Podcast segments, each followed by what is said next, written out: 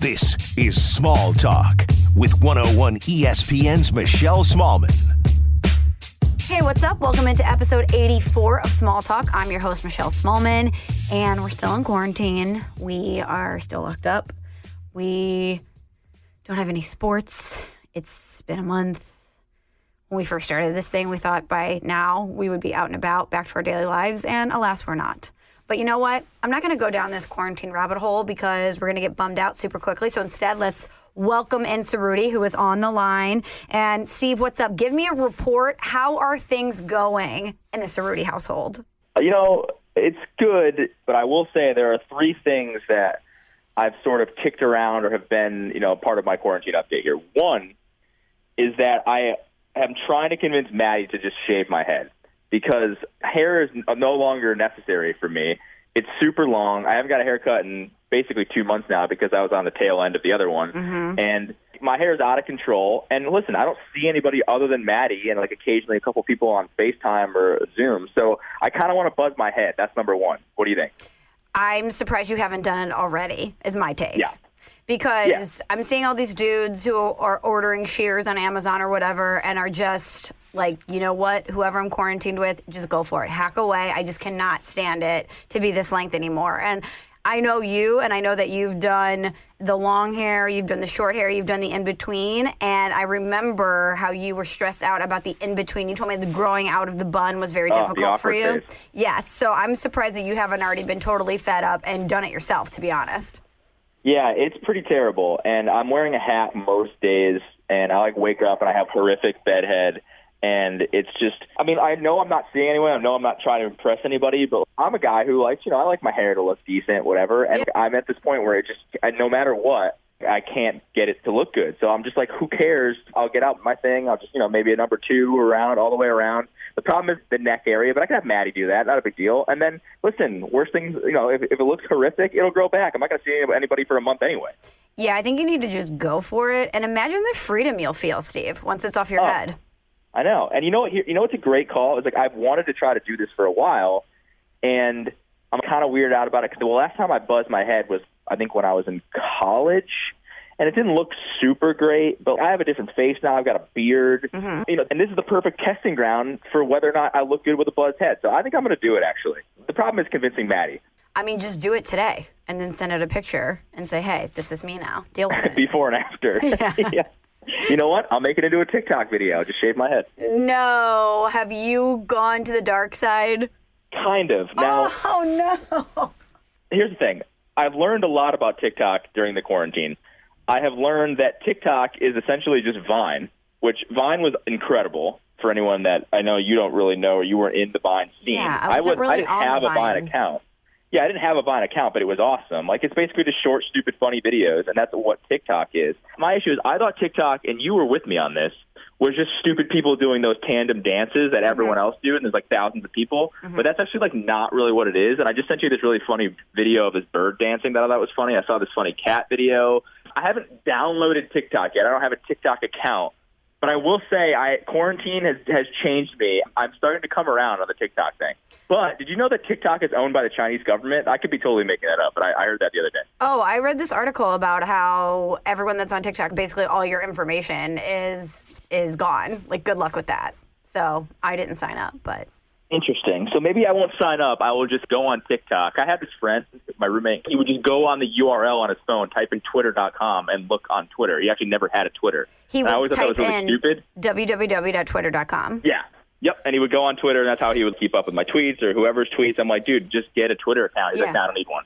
I'm like, you're going to type in www.twitter.com every time you want to go on Twitter. He's like, yeah, I like it that way. I mean, what so is maybe this? that's what we'll do with TikTok. what is this like 2005 when you had to type in the facebook.com remember that Yeah, we'd be I- like yeah. oh i'm on the facebook Yeah, I listen. It didn't make a ton of sense. If you knew my friend Juice, you would understand. wait but, his name is um, juice well, his name's Jason, but we call him Juice. Yeah. okay well i mean i already am on his side because his name is juice so Yeah, Juice is it's actually a pretty great nickname. and except for oj simpson so Well, yeah, but he's we're too young for that anyway. I feel like nobody our I didn't even realize that people called him Juice until the, the documentary. So what Yeah, I don't know. I, then everybody started calling him Juice, and I'm like, that's weird. They call it Juice Juice.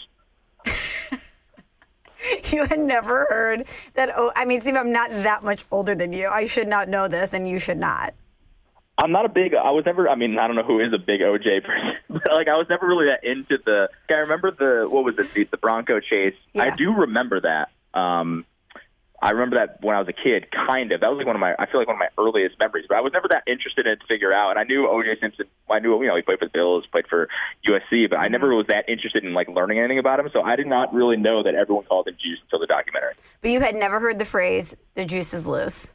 I mean, I guess I did, but I never really. I don't know. I just never really put two and two together. Sorry. Was your friend bummed when he realized that for years everyone had been calling him the same thing as O.J. Simpson?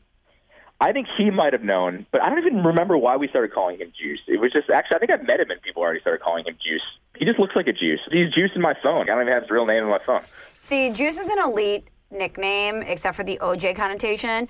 Okay, quick side tangent. Uh, did you see the video of that kid who was the manager of the basketball team, and then he got to go in and he threw up a brick and it went in at the at the buzzer, and his nickname was Snacks.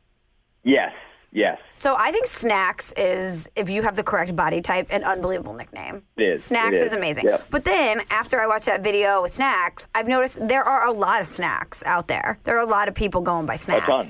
And so There's that to me, Harrison played in Yeah, the NFL. The guy Big. Snacks used to play in the NBA. Yep. So to me, just like juice, snacks loses a little luster when you're like, oh, there's 47 snacks in my phone. Well, the best part about my juice is that he is a he's probably six foot one, 120 pounds, dripping wet, and he's this skinny white Jewish kid. So he's he's literally the exact opposite of O.J. Simpson. Amazing. Good for him. I like that. So yeah, Juice is the man. Well, Juice has been affected by the quarantine because Juice was supposed to get married soon, actually, too. But uh, now we got to push that back. So I was supposed to go to D.C. for his bachelor party, but obviously no one can travel, so bummer. Another DC. quarantine update. Yeah, interesting pick for a bachelor party. Well, you know me, I went to the middle of Maine, Yeah, that's true. That's true. and that was the best time of my life. So Yeah, my girlfriend, since I'm the only one that's not married yet, part of their fantasy is that I'm going to get engaged, and they've already planned my bachelorette party. But there's kind of two different camps. There's one camp who wants to do one thing, and another camp that wants to do another thing. So, is it like Vegas versus Napa Valley, no, but Palm Springs? No, but I mean, I would be down for any of those. You know, I have a ton of girlfriends, and they've all gotten married, and I've gone to all of their bachelorette parties, and we have not had one bachelorette party in Vegas, not one Wait, not not one where? in Vegas. Oh, okay. Well, So if I did it, it would be I mean, unique. Yeah, so you would be the first. So that's what we did with my friend Jeremy, who you met, uh, and that's where my other friend lost twenty two thousand dollars. But um, so Vegas is a good time, but it can be a disaster. Yeah, I have one friend who really wants to rent for me a house in Mexico and just do, you know, Ooh. girls chef situation, just getting drunk together, essentially quarantining us before quarantining was a negative, um, and just hanging out, getting some sun, doing a boat day, and then I have That's another. That's a good one. Yeah, and then I have another friend who, for some reason, is so down with Montreal. She wants to. Oh, I've heard great things about Montreal. Actually, yeah. Okay, but Montreal's but very different vibes, though. Anyone that I have said that to has been a guy and been like, "Oh yeah, the strip clubs are amazing." Oh, that's right. I didn't. Well, I've never been to Montreal, but that is a good call. I think every person who's told me Montreal's awesome is a dude. Right, and for that reason, and I mean, my girlfriends and I are not going to strip club. That is not going to be it for us. So I don't know why she's very down with Montreal, but she keeps saying it's a very amazing city. People love it. You'd like it. It's cultural, right? It's got a bunch of different. You know, it's it's a very international city, much like Toronto. I feel like. I think Sure. everybody speak French there, so yeah. yeah. but for a I could see you bachelorette liking it. party, that's not what I, that's not the vibe I'm trying to capture. Yeah, but you got to think like if there's a bunch of dudes in Montreal too, that could be fun. I don't know, right? Yeah, but where would you find them? At the strip club. Mm, that's a good call. I don't know. I haven't been. I listen. I've just heard good things. I can't say, but listen. Maybe you need to just expand your horizons a little bit. Maybe you need to hit up a strip club. It's not the end of the world. No, true, but I mean, I just can't imagine my friends who are all married and moms. And also, if I'm engaged, it's not like I'm sure on the hunt it. for dudes. You know, I'm not trying to. I'm not trying to go to Vegas to slay dudes. I'm trying to go to Vegas to get a tan, get drunk, and dance to Galantis until 2 a.m. That's all. See, yeah, see, and that's why I went to Maine in the middle of nowhere, Millinocket, which was an unbelievable thing. Is that yeah, we kind of quarantined ourselves on this awesome lake. Yeah, we went whitewater rafting one day, which was super fun too. But it was mostly just about camaraderie of the people, and that's a huge thing when you're talking about like bachelorette or bachelor parties. Mm-hmm. The location is obviously cool. If it's not a cohesive group, if you guys aren't all feeling the same vibes, that's why I remember people were like, "Oh, is Russillo going to go to your bachelor party?" And I was like, I love Ryan. I just not. I'm not sure he fits the vibe of playing MVP 05 base, you know, the baseball video game in the basement while also whitewater rafting, while also drinking Bud Heavies and playing flip cup. Like you know what? You need like most of the guys to be this cohesive unit that all want to do the same thing, or girls. And if one or two people are kind of outside of that, it sort of screws it up. So I think it's more about the group than it is about the location. Agreed, but I think they go hand in hand because if your group that you're with is all ready to rage and then you go to a cabin in Maine, it's not going to end up so well. You know, things are going to get Well- broken. People are going to be wasted crying. Or if you have a group that wants to chill in Maine and you put them in Vegas, things are also going to pop off in a different way. Well, I'll say most of the dudes that were in Vegas were also in Maine, and we bo- we had a great time in both places. Oh, Very nice. different time, but great time in both places. And listen, again, nobody lost twenty two thousand dollars in Maine, so what's up? Yeah, get you a dude that can do both, I guess, right? Yeah, yeah. Listen, it worked out well. It worked out well. Okay, but this is also another ripple effect of quarantine. Is even as we're talking about that, I'm thinking of Vegas, and one of the reasons you would go to Vegas is the daytime pool parties. I'm thinking, are they ever going to be able to have those again? All those people in one collective body of water sharing germs like that? No way. Well, shit. Dr. Fauci said that we should stop shaking hands. Which I'm down with. I don't love a handshake anyway, and also the hugging of strangers. I am also down with eliminating that. I um, I was talking to some girlfriends about this, and I'm Italian. I'm I'm very affectionate. I love to hug my friends. I love to hug people I know. I'm a hugger. But when you're in kind of a I know you, but I'm not really down with you type situation, and a dude comes in for a super close, like pressy up against you hug, and it's in a business situation, and you can't be like, "Get off me, perv! This is weird." I'm so I'm down with maybe we should just bow to each other or give the head nod. What's up? So you know what? This is a good conversation. I first off, I've always been down for the Roman handshake. The Roman handshake is infinitely better than the regular handshake. What's a but Roman that's the story handshake? for. Oh, that's you've never seen. Okay, so watch Gladiator. What's up? I mean, It's I've seen it a like million when years ago. Maximus. You grab. You don't grab. Their, you don't grab each other's hands. You grab each other's wrists and shake each other's wrists. It's way cooler. I way mean, cooler. that sounds like a fraternity handshake. Like, hey, dude, No. do you have do No, you know no, the like- grip? No, you. Well, no, I don't know. I'm, I'm not in a frat, so I wouldn't know, or I wasn't in a frat. but you just, you know, it's, it's dope. You know, Maximus Aurelius is doing it. It's like badass, and they got like armor on. It's pretty cool. Now, obviously, we wouldn't have armor on in modern day, but I think we should do that, and that limits your hand-to-hand contact. So maybe that helps out a little bit better. So just throwing an idea out there. What's up? Just spitballing. But someone's hand is also still touching your skin and touching near your hand. You're well, yes, but how often do you touch your, your the inside of your wrist? You know what I mean? I feel like that is a way better way to if your your hand is going to touch the inside of that person's wrist. How often is that? Does your wrist touch your face? You know, with the ability to contaminate you. I think the science checks out, Michelle. Sure. Um, and since we're also spitballing, how about this? Maybe strangers should just not touch each other. That's a good call. Now, actually, the other part of my question to you was, I've always thought it was weird. You brought up the whole weird, you know, hug thing in a professional setting. I never know, and I, I, I usually, I'm not a big hugger. I'm not even really a big handshake guy, but like it always is funny. Like when there's like a bunch of dudes, right? And it's like a business setting, and the guy comes in, he shakes everybody's hand, and then the girl is there, and what do you do? Do you would you prefer the handshake? Like the hug always seems weird to me. I never know what the proper etiquette is in that situation. Um, I would go for the handshake over the hug on a stranger, but usually the guy's going to go for the hug. Yeah, it depends on the vibe. You know, I do think there were a lot of like ex athletes, right, that would roll through ESPN. Who were they were always big hug female, you know, guys. That's sort of what it was. But I feel like you couldn't do that at like a a legitimate business. You know, like if you're day trading, it would be weird if some guy went in for a hug. Maybe I'm sure it happens.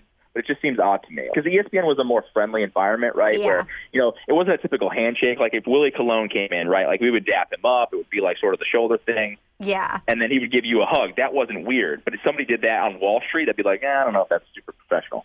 I also feel like when the guys that were former athletes would come in, they would only hug a female if they knew them. And for some reason, there's. Didn't Rick Ross give you a hug? Oh, yeah, Rick Ross gave me a few Yeah, I was hugs. gonna say, so- T.I. T.I. Gave me a hug, too. yeah. yeah. Actually, now that we're going through this, I think Birdman gave me a hug. Yeah, so basically, any rapper rapper that here, came yeah. through definitely hugged me a few times. I would have hugged Rick Ross, but I wasn't there that day. It was a bummer. I mean, Rick Ross and I, I got right up in there. He was, yeah, I would too. he went in for the hug, and I was like, hell yeah, get up in here, Ricky Rose. Yeah, that was a great day. Wasn't he the one that complimented your scarf? No, so Rick Rick Ross, I had on this big gold chain from J. Oh, Crew Oh, right. that I got from the J. Crew outlet, and he was like, "Girl, I like your chain," and I was like, "I like yours too. Want to trade?" And his was a huge diamond teardrop that probably cost a million dollars. And he laughed and was like, Yeah. "No, I'm good." But can you imagine if he was, I don't know, really high and thought that would be hilarious and was like, "Yeah, let's trade," and I end up walking away with like a million dollar necklace, and he starts rocking, ironically, women's J. Crew chain necklace. He could probably do that though, you know. I feel Yeah. like he's got enough equity built up in the style game where it wouldn't even matter. Like my buddy Shane back in the day used to wear he used to legitimately wear his grandmother's sunglasses to places and like for some reason it worked. Like it wasn't that weird. They were like colorful and strange and for some reason they just worked on Shane. Now they wouldn't have worked on a lot of other people, but they worked on Shane. So, they- I think some people could pull that off. Were they like a cat eye shape? What are the shape of the sunglasses? They were large. They were large. They had, I think, they weren't quite bedazzled. It was almost was like a tile situation, but it wasn't tile, if you know what I mean. And they were very colorful, um, and they were big. They were big sunglasses, and they just, I don't know. Shane's always been sort of a, a bit of a trendsetter when it comes to style, so it just sort of, it just sort of fit. But if, if like my other, one of my other friends threw that on, it wouldn't have worked. So uh, there are certain dudes that can just pull that stuff off. Rick Ross could 100% pull off a J Crew chain, a J Crew women's chain. Oh, definitely. And I mean, without having seen your friend or the sunglasses, in my mind, he definitely didn't pull it off. But you guys just were thinking that it was okay. But I can promise you, from an outsider, I would have looked at the situation and been like, that doesn't go. Yeah, but they were kind of white too. It's hard to explain. Uh, uh, They just sort of were. This was also. I'm trying to think of when this was. This was probably. Mm, this was like in the era of Quiksilver and when everyone was kind of want to be emo and Switchfoot was big. So it, it also again it just sort of fit in with the theme of Shane at the time. Got it. Got it. Yeah. You neglected to bring up Switchfoot, so now I think it's okay.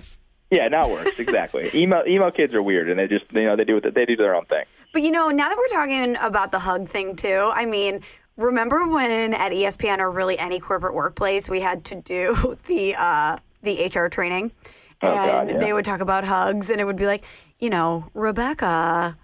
Or Don comes in to hug Rebecca, but Rebecca doesn't know him and isn't cool with it. And then Don says, Well, I saw you hug Richard yesterday, so I thought it was okay. Is he in the right? And you had to vote yes or no. And it was like, He is in the wrong. It's all about hugging, is all about consent. Remember that? Yeah, the, the best part about the compliance training thing, there would always be like a 15 to half an hour vi- minute video, and I would never watch it, and I would just skip right to the questions. And the questions are just pretty obvious. If you, you don't need to watch any of the, like if you fail that, there's a serious problem going on. Sure, but how many people that completed that training that would I would walk in a room would stare at my chest? Um, good point. I would sometimes crouch down and like tilt my head up to make the point, like, "Hey, I see you're staring at my boobs, and I'm wearing a turtleneck." So, and you know what's bullshit? it wouldn't even deter that- them. Yes, and there are there. I'm, I'm not even denying that. Of course, happened. It 100 percent happened. But I would say also that as a dude, and I don't care, but like I've gotten the elevator eyes before for sure. There's been a girl who's like looked me up and down, not in like a sexual way, but it's. I think it, in some ways it is. It, Like guys are definitely checking girls out, but dudes also do get elevator eyes, Oh, there's so much to digest and here. it's, and it's very judgmental. So I, as someone who sat behind you and so could really just have a landscape view of any interaction that you had with any person in the studio, can confirm that girls at ESPN were firing on you far more than you ever even realized. That's probably accurate. I mean, I am married to my wife, who I was completely oblivious that she was into me for a good, like, probably couple of months. Yeah, that's part of the reason that I always liked you so much and knew that we'd be friends. Is I was like, Steve is so in love with his girlfriend, soon to be fiance. He could not even care less about any of these girls, and so I was like, oh, we're gonna be best friends. This is gonna be great. But I would sit there and I would sit right by the door, and girls would pop in all the time and just be like, oh, Steve, what time is my hit tomorrow on the show? Or Steve, Oh well, now you- I know exactly who you're talking about. yeah, you know what I'm talking about. And or they'd be like, Steve, can you, you know, like email me that cut of Danny Kanell talking about the SEC? And you wouldn't even turn around. You'd be like, 2 p.m. Sure. You know what I mean? yeah, I just don't have. You're right. I, I, I just don't have time for that. I'm not gonna lie. I, it's not that I, you know, whatever. I don't know. I'm not trying to brag or whatever here, but um, I don't know. I just wasn't. I don't know. I was just sort of oblivious that. I was always in the zone, especially in the studio. Like I wasn't Oh, like yeah. looking. To, you know, I think all of us were like that. I don't think anybody was. You know, there were definitely people in the radio department or in any department in general that do that. I don't know. We were just kind of chilling in our zone, and I just didn't have time. If I didn't have time for it, I wasn't going to pay much attention to it. Yeah, our you and I spent 98% of our day in that studio because we were kind of incubated away from everyone. Again, quarantining before quarantining sucked. But I remember I would try to time my runs to the calf, and if you and I didn't go together at a different time, because when I would go to the calf solo, it would, I mean, inevitably, some girl slide up to me.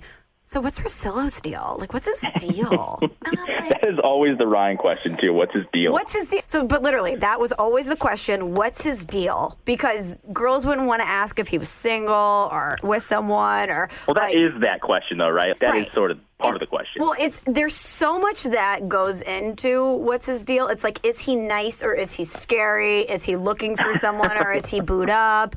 You know, there's just like, would yeah, he be interested what's his in deal me? is really just an all-encompassing question. All-encompassing question. But with Ryan, if people ask me or you that question about him, we know what they're inferring. But that's the difference, I think, between guys and girls is, well, at least from where I sit, is the way that girls would kind of approach you guys was more not passive aggressive, but it wasn't as direct. Whereas guys would just walk up to me and stare at my chest and be like, yo, what's up?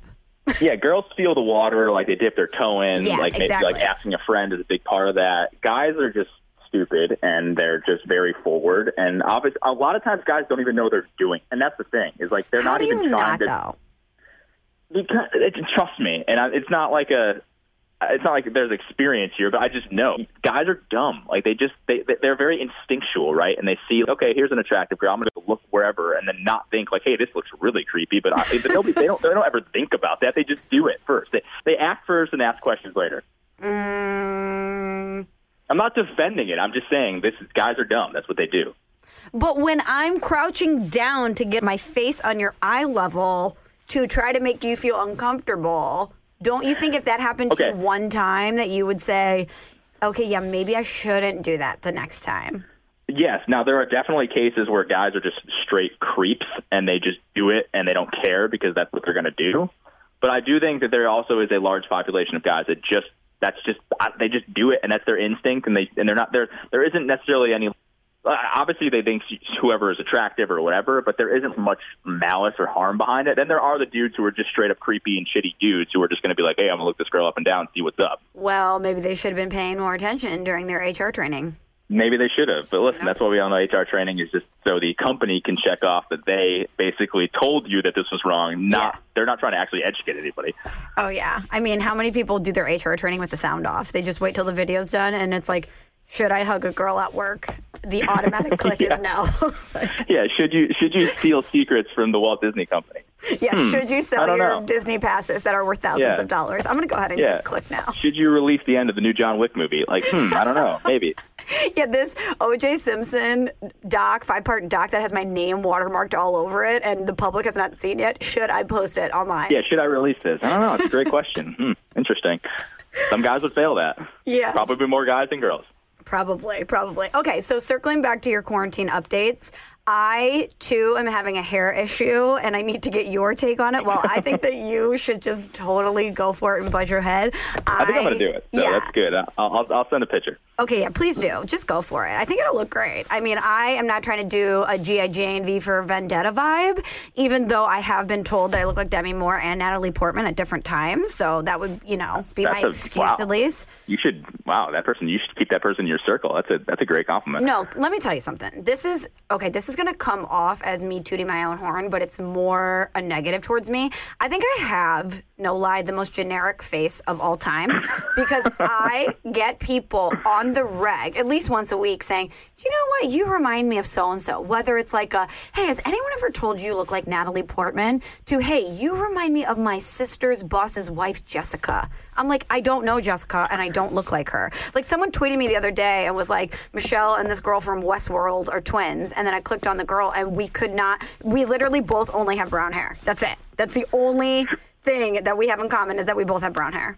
So I think you're kind of right in that, like, if you were looking up stock photos of Yeah. just you know, I don't know, educated, college educated white girl, like you would probably be like if you came up in that list, I'd be like, oh yeah, that looks, that, you know, you look the part. So Yeah. I get that's probably it. I am a stock photo. Yeah, you kind of, and that's not again, no, dis, no disrespect. I mean, just there's a reason that people are in stock photos is because they obviously um, They have a generic You know, they look somewhat like a model, right? No, but, it's it's more like it's less threatening. It's not like I'm Yeah, a like Gigi wouldn't Hadid put- model. I'm just gonna. I have a very non-threatening face. that is a great way to put you. you have a non-threatening look to you. I would agree with that. Yeah, people You are like, you. "Oh." You have a kind of look where, like, I don't think guys would be. Well, you tell me because maybe they are, but I don't know if guys would be intimidated to come up to you because you just look like a normal, cool girl. Whereas, like, I think if you have that sharp, you know, features or whatever, like really distinguishable, mo- distinguishable model features, that could be more intimidating. So that actually should work in your favor. no, guys never hit on me ever in person. I mean, they Well, maybe they're too intimidated because you're in St. Louis and everybody knows you from the show. No, but even when we were in New York or on the road or whatever, guys don't hit on me. And you know what I've noticed, and you tell me if I'm wrong, guys tend, okay, well, I will say this. Since I've lightened my hair, guys talk to me more. I feel like guys approach blondes more than they do brunettes. And I don't know if, you know, just like I have a generic face, a non threatening face, I wonder if guys think blondes are a little bit less threatening or less tough than brunettes. And that's why they do that. Because I would venture, yeah, I would venture to guess that that's true. Yeah, I, because- I, and not from experience, I would, but I, I think you're on the right track. I think I would venture to guess that I was never the kind of person that would go up to anyone at a bar. That just like wasn't my thing. Um, but I would venture to guess that it is because you. What do you think of when you think of a blonde? Oh, you know, kind of lighthearted, easygoing, probably has a sense of humor. You know, and I'm totally stereotyping here. Like maybe not all there. When you think of a brunette, I feel like you think of more educated. And this again, this is completely stereotypical, but I just think that's what that's probably what guys think of. So I think you are onto something. Like, oh, the brunette is maybe smart. Maybe she's got glasses on. She might see through my bullshit a little bit more. Mm-hmm. Whereas like the blonde is more fun and easygoing. Yeah, the blonde will laugh at your bad pickup line, and the brunette will roll her eyes and say, "Get out of here." Which is weird. Well, It's you know, not true, that- but I'm imagining that's what guys think because I could go out to a bar and no one would talk to me, and I could have friends that are blonde and definitely more threatening than I am, and guys would try to pick them up. Hmm. I don't know. Do you think guys in general, or is it more 50-50? Like if you if you polled all the dudes in the United States and been like, "Hey, are you a blonde or a brunette guy?" What do you think more guys would say? I think it would be brunette. No, I think it's blonde, and I think it's by a landslide. Ah, see, I don't know where. It depends where you are, but I think the entire, especially in the Northeast, there aren't that many blonde. You know, down south, sure, like everyone's blonde, right? Everyone bleaches their hair or whatever. It is what it is. Maybe I'm wrong, and it sounds like maybe maybe now I'm talking this through. Maybe I am wrong because again, guys are stupid. But I was always more of a brunette dude, so maybe that's skewing my thoughts of this. But I just feel like the brunette thing, brunettes are a little bit more intimidating. So, do you have a group text with your guy friends? Yes. Text them right now, no context, just say, hey, blonde or brunette. And as they respond, just throw, we don't even have to revisit it every time, but just throw it out as they respond throughout the rest of the pod. Well, it's funny because they all have, they're all dating. Well, all but one are dating someone, and there is a mixed hair situation. Some are blonde, some are brunette. All right, hold on. Let me text them right now. Yeah. Just because they're dating a brunette does not mean that they won't say blonde, by the way. Yes. Yes, that's true. Hold on. Let me get the group chat here because they'll probably respond. They're not doing anything. Yeah, I was going to Uh, say we're all in quarantine. Fire it up. Quick question for the pod. No context, blondes or brunette. All right, sent. There you go. Okay. So as they respond, as the responses trickle in, you Check back with me in 15 minutes. Yeah, okay, deal. We will circle back to that. But yeah, so a couple months ago, I decided to lighten my hair. Obviously, not knowing, not being able to forecast that we would be going into a quarantine and that that was a terrible idea. But I had gotten my hair done right before Christmas time, before I went on my trip to Hong Kong and Thailand. And then I got back and I got a gloss done, which is something that you put on your hair to kind of hold the color for a little bit because I wanted to push off my second one or my I guess my root touch up as long as possible before I was going to this wedding in South Africa and going on this big trip. So mm-hmm. I was on the tail end of this root situation in early March, getting ready to get it done before I went on this trip. So the roots are already bad. They were already Isn't bad. that cool now, though? Steve, the ombre is cool if it's blended correctly. I'm talking straight black skunk down the top of my head. Coming from my part is black Italian roots, and then it's sh- a straight line of blonde. And I wake up in the morning and I look in the mirror and I'm just like, what am I going to do? Like, how am I going to deal with this once I have to go out in public? So, you know what I did? The answer to me was to buy a fedora. I bought a fedora. I purchased a Whoa. fedora on Amazon. It has arrived, and I think I'm going to have to wear it at least for a week or two once we're done with this thing until I can get back in the salon.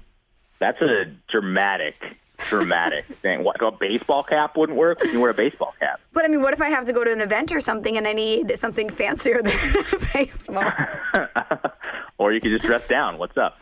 Wow, a fedora. See, now there's a big there's a difference though between dudes and girls when it comes to fedoras. Like my friend Mike wears a fedora and he just looks like a tool. What's up, Mike? He listens to the show, so I'm sure he's not going to mind me saying that. But um, you know, we always make fun of my friend Mike because he wears fedoras. He likes fedoras. He's like the wannabe Jason Mraz of 2005. But for girls, fedoras are like totally okay. Although you know what? Now I'm thinking about it. My other friend Jeremy does wear fedoras too, but mostly when he's on vacation. He's a vacation fedora guy, whereas Mike is mm-hmm. general fedora guy. Mm-hmm. But there is a big difference between guys and girls wearing fedoras. When guys wear fedoras, it's like either you're the Jason Mraz wannabe, like I said, or you're just kind of some weird old rocker who like is still kind of cool and doesn't look that weird on, but you probably have a soul patch. Whereas girls who wear fedoras, it's totally acceptable. Totally acceptable. There's also a huge, and I mean huge, ocean between regular cloth fabric fedora and straw hat beach fedora. That is true. Like straw Um, hat I- beach fedora on any dude is just universally accepted. You know, protecting your head, giving a little fashion statement on the beach, just done. I wouldn't even question that ever. If a normal dude came to a bar, we're gonna go back to the bar scenario, and slid up to me as I'm trying to order a vodka soda and was wearing a cloth fedora, I'd be like, "What's up, Timberlake?" Like I love you, 2004. This is not happening. That yeah, baggy, baggy pants for sure. to wear a fedora as a dude in 2020 is a full statement. To wear a straw fedora on the beach is just a hat. I know for sure my vacation Jeremy, my friend, is a straw fedora. He wears it. It's a beach thing, or if he's in Italy or wherever, like that's his thing, right? That's fine. Yeah, I'm into I it. don't know about Mike's. I think Mike's might be. I don't know because he doesn't just wear it to the beach, but it might still be straw. I have to maybe I'll text the group this as well. But I, there, you're right. There is a big difference because if you're wearing like a a suede fedora, yes, you are so wannabe Justin Timberlake is disgusting. Yeah, you're projecting an image that you don't have, or else you wouldn't have to project it. Or that that's no longer even in anymore. Right. Yeah, like cool it Rat you're Pack. you're portraying a decade old plus image that I don't know why. But listen, I don't know. Maybe some girls are still into that. I don't know. But now that I said that, I purchased a fedora. I literally bought it's a light pink fedora with a white band around it, and I bought it. I bought it because I don't. I'm out of options. Okay, quarantine has forced me into corners that I didn't want to have to go into. Would you have worn this hat otherwise at some point, or is this a total desperation move? No, it's it's a fashion hat. I mean, it's cute. It's I would. Here's the thing. I would see But that if on you another saw girl. your friend wearing this hat without the quarantine, like out, would you be like, mm, "That's weird"? you know what? It w- that would be a hat I would see on a girl in New York City out at brunch and be like, she can pull that off. Oh, so then you're fine. But I don't think I can pull it off. So I normally would not have purchased. But I again, it's a necessity fedora, not a fashion fedora. Yeah, it's a cover my roots fedora. Yeah, it's a cover my roots fedora. I, by the way, you're talking about group text. My group text with my girlfriends right now is so funny. I have a friend who recently moved in with her boyfriend. They've been dating for a little bit, and they moved in pre-quarantine, but like only a month. And she texted the group the other day and was like, "You guys, I am concerned that when all of this is over, he's going to leave me."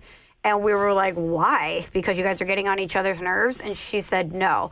I have worked tirelessly to hide my real self from him." She goes, "I I got my hair done. I got fake eyelashes. I got spray tans. I whitened my teeth. I worked out. I sculpted myself into this very put together, good looking person. I'm talking man. She goes, All my lashes are gone. I have one scraggly lash hanging on. My roots are there. I'm pale. My nails are busted. She's like, I don't get out of sweatpants all the time. She goes, My real self has emerged. And now I'm wondering if he's thinking, Oh, wow. So this is what you really look like. You know what though? That had to happen sooner or later, right? Well, yes, to some degree, but I told her, don't worry about it because every other girl's in the same boat. We all look disgusting. So it's not like he's going to pop out of this and there's just going to be babes running around. Everyone's going to be doughy and just really depleted. I mean, it's not like it's not Yeah, going to be. quarantine 15, real thing. Yeah, it's sure. not going to be hot girl summer out there when we all when we all emerge. Okay, I mean it might be hoe girl summer because everyone is really desperate for some love and attention, but it's definitely not going to be hot girl summer. Oh, that's a great call. Yeah, I wonder how if this thing all goes okay and we're say allowed to go back out in June, July, right? My God, like yeah, you could uh, bars are going to be absurd. People are just going to be making out everywhere. So, I have you seen that? Maybe meme? more. Yeah, maybe more. I mean, thing, who knows where you're going to see in public? Have you seen that meme though? And it's a girl tweeted this, and she said, "I'm actually really jealous." Of the first guy that's going to hook up with me after quarantine because he is going to get it. That is probably the truth. That's wild. I had not thought of that. Yeah, Who Girl Summer, trademarked by me. But I did watch a video that the LA Times pushed out about a doctor who answered what many would perceive to be dumb questions about COVID. And it was like anonymous. You could send in notes to people or whatever. And one of the notes to the doctor was like, hey, so I have been swiping. I met someone online. We both have self quarantined.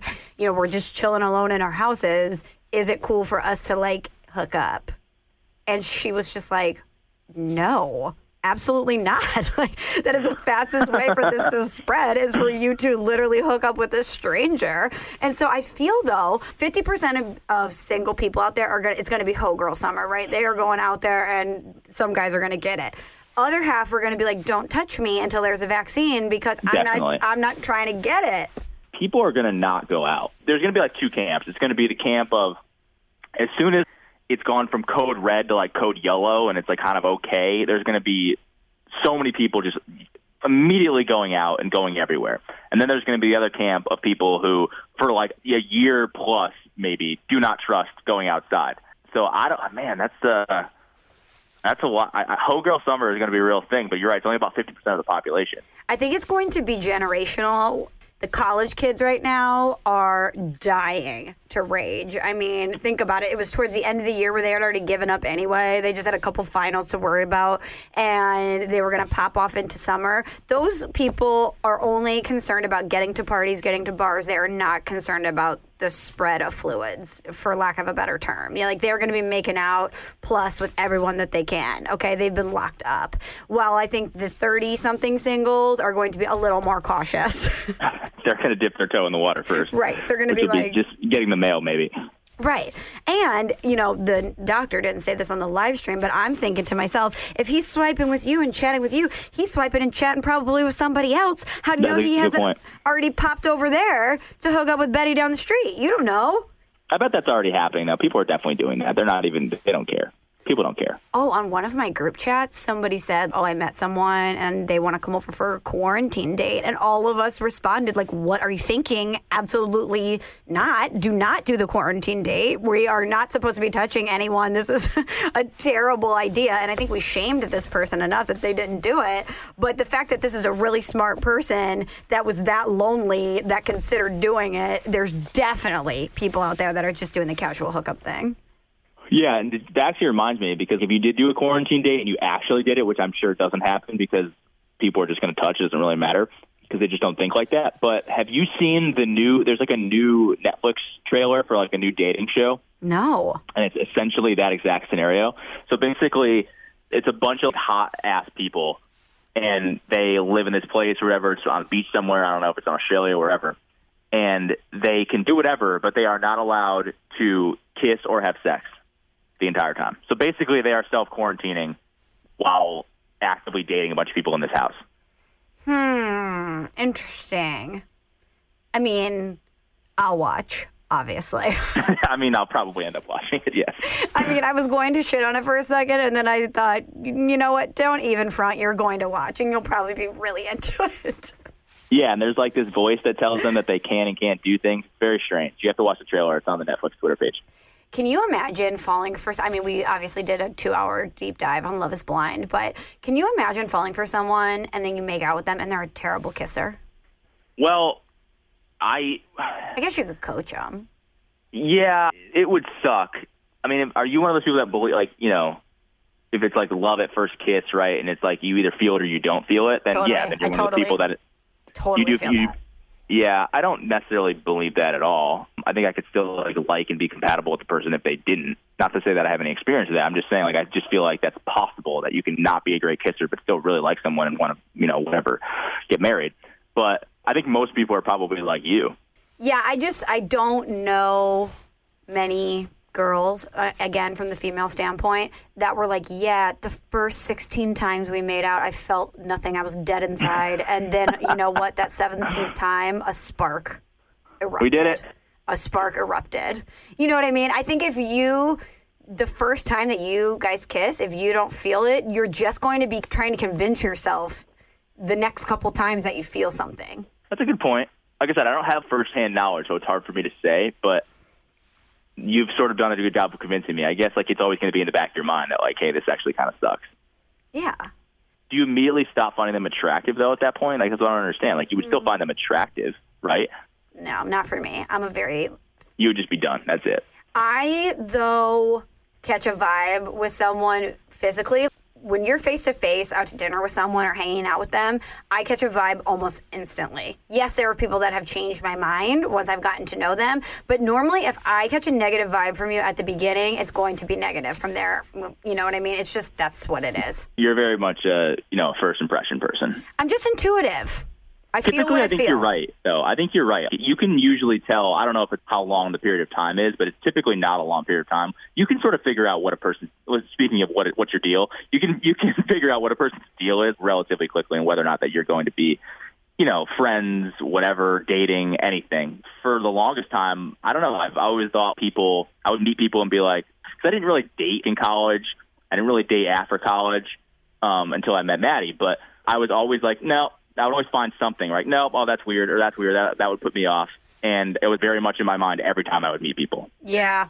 I mean, that's just what it is, though. And you have to follow your intuition. That's what they say. Do you follow your head or your heart? You're always going to follow your heart. Mm, it depends. Yeah, actually, I've definitely been in a scenario where it was head or heart, and I chose heart, and I should have chose head. Yeah, yeah, yeah. Sometimes you gotta just, sometimes you gotta use the brains on that one. But hey, it happens to the best of us.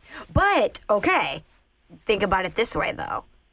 If you have had an unbelievably strong connection with someone on a heart level, on just a on a physical level, and then you choose head and you're just like, "Oh, okay, this person is nicer and they're honest, but I just only like them 64% as opposed to like 120%." You know? It's just you'll always be thinking about the passion over the politeness or whatever it is. I do think though, like there are a lot of people who will look back on their lives and go, "I should have." Most people, when they look back, are like, ah, "I should use my head more in that situation." They rarely say, "I should have used my heart more in that situation," you know? Because I feel like the people that use their head or use their heart more than their head, those are like the annoying couples that are always fighting, that are terrible. And like, oh, marriage is hard work, but we get through it. Those are the people that are way too much heart and not enough head, and maybe shouldn't even be together in the first place. But love is love, Steve, okay? You can't help how you feel. You just can't help how you feel. yeah, I think sometimes you can, but. Wait, if you rationally think about, hey, this is not going to work out, and yes, this person's like okay right now, but is it going to be okay in five, ten years? Mm, I don't know. Use your head. that's what they say. There's a thin line between love and hate because that passion can turn into pure, pure hatred real quick. Yeah, it's a very fine line. Um, speaking of that, have you watched Euphoria? I have not, but I've heard things about it that have sort of put me off to it, and I don't know. That's the one with what's her name? Uh, what's her name? Z- Zaya. What's Her name? Zendaya. Zendaya. There we go. Yeah. So I've seen bits and pieces. I've heard people say it's ridiculous, but I have not actually seen an episode. So I had some pretty trusted content sources tell me Euphoria is it, Euphoria is it. And um, the reason I asked is because there's a couple in there in the show that is so toxic. I mean, I'm, we're talking violence, we're talking cheating, the worst. And they say And this is high school. high school, and they say the, their friends are like they're going to end up married and hating each other, but also be really content in their hatred for each other. And I thought, mm, yeah, I could see that. But Euphoria, so it's about these high school kids that live in this suburban town, and it is all about drugs and all about sex and all about violence. And it was very difficult for me to watch. I mean, there were some episodes where I would have to pause it and come back and revisit it because it was very, very violent, like sexual violence. And I just, it was like, I would be nauseous. I couldn't watch it. But so many people had told me to watch it that I continued through. And I got, I mean, I want, I wish that you watch this because I have a question that is part in jest but also partly serious. I want to know if Euphoria is what public school was like. Wow. Okay. So I was.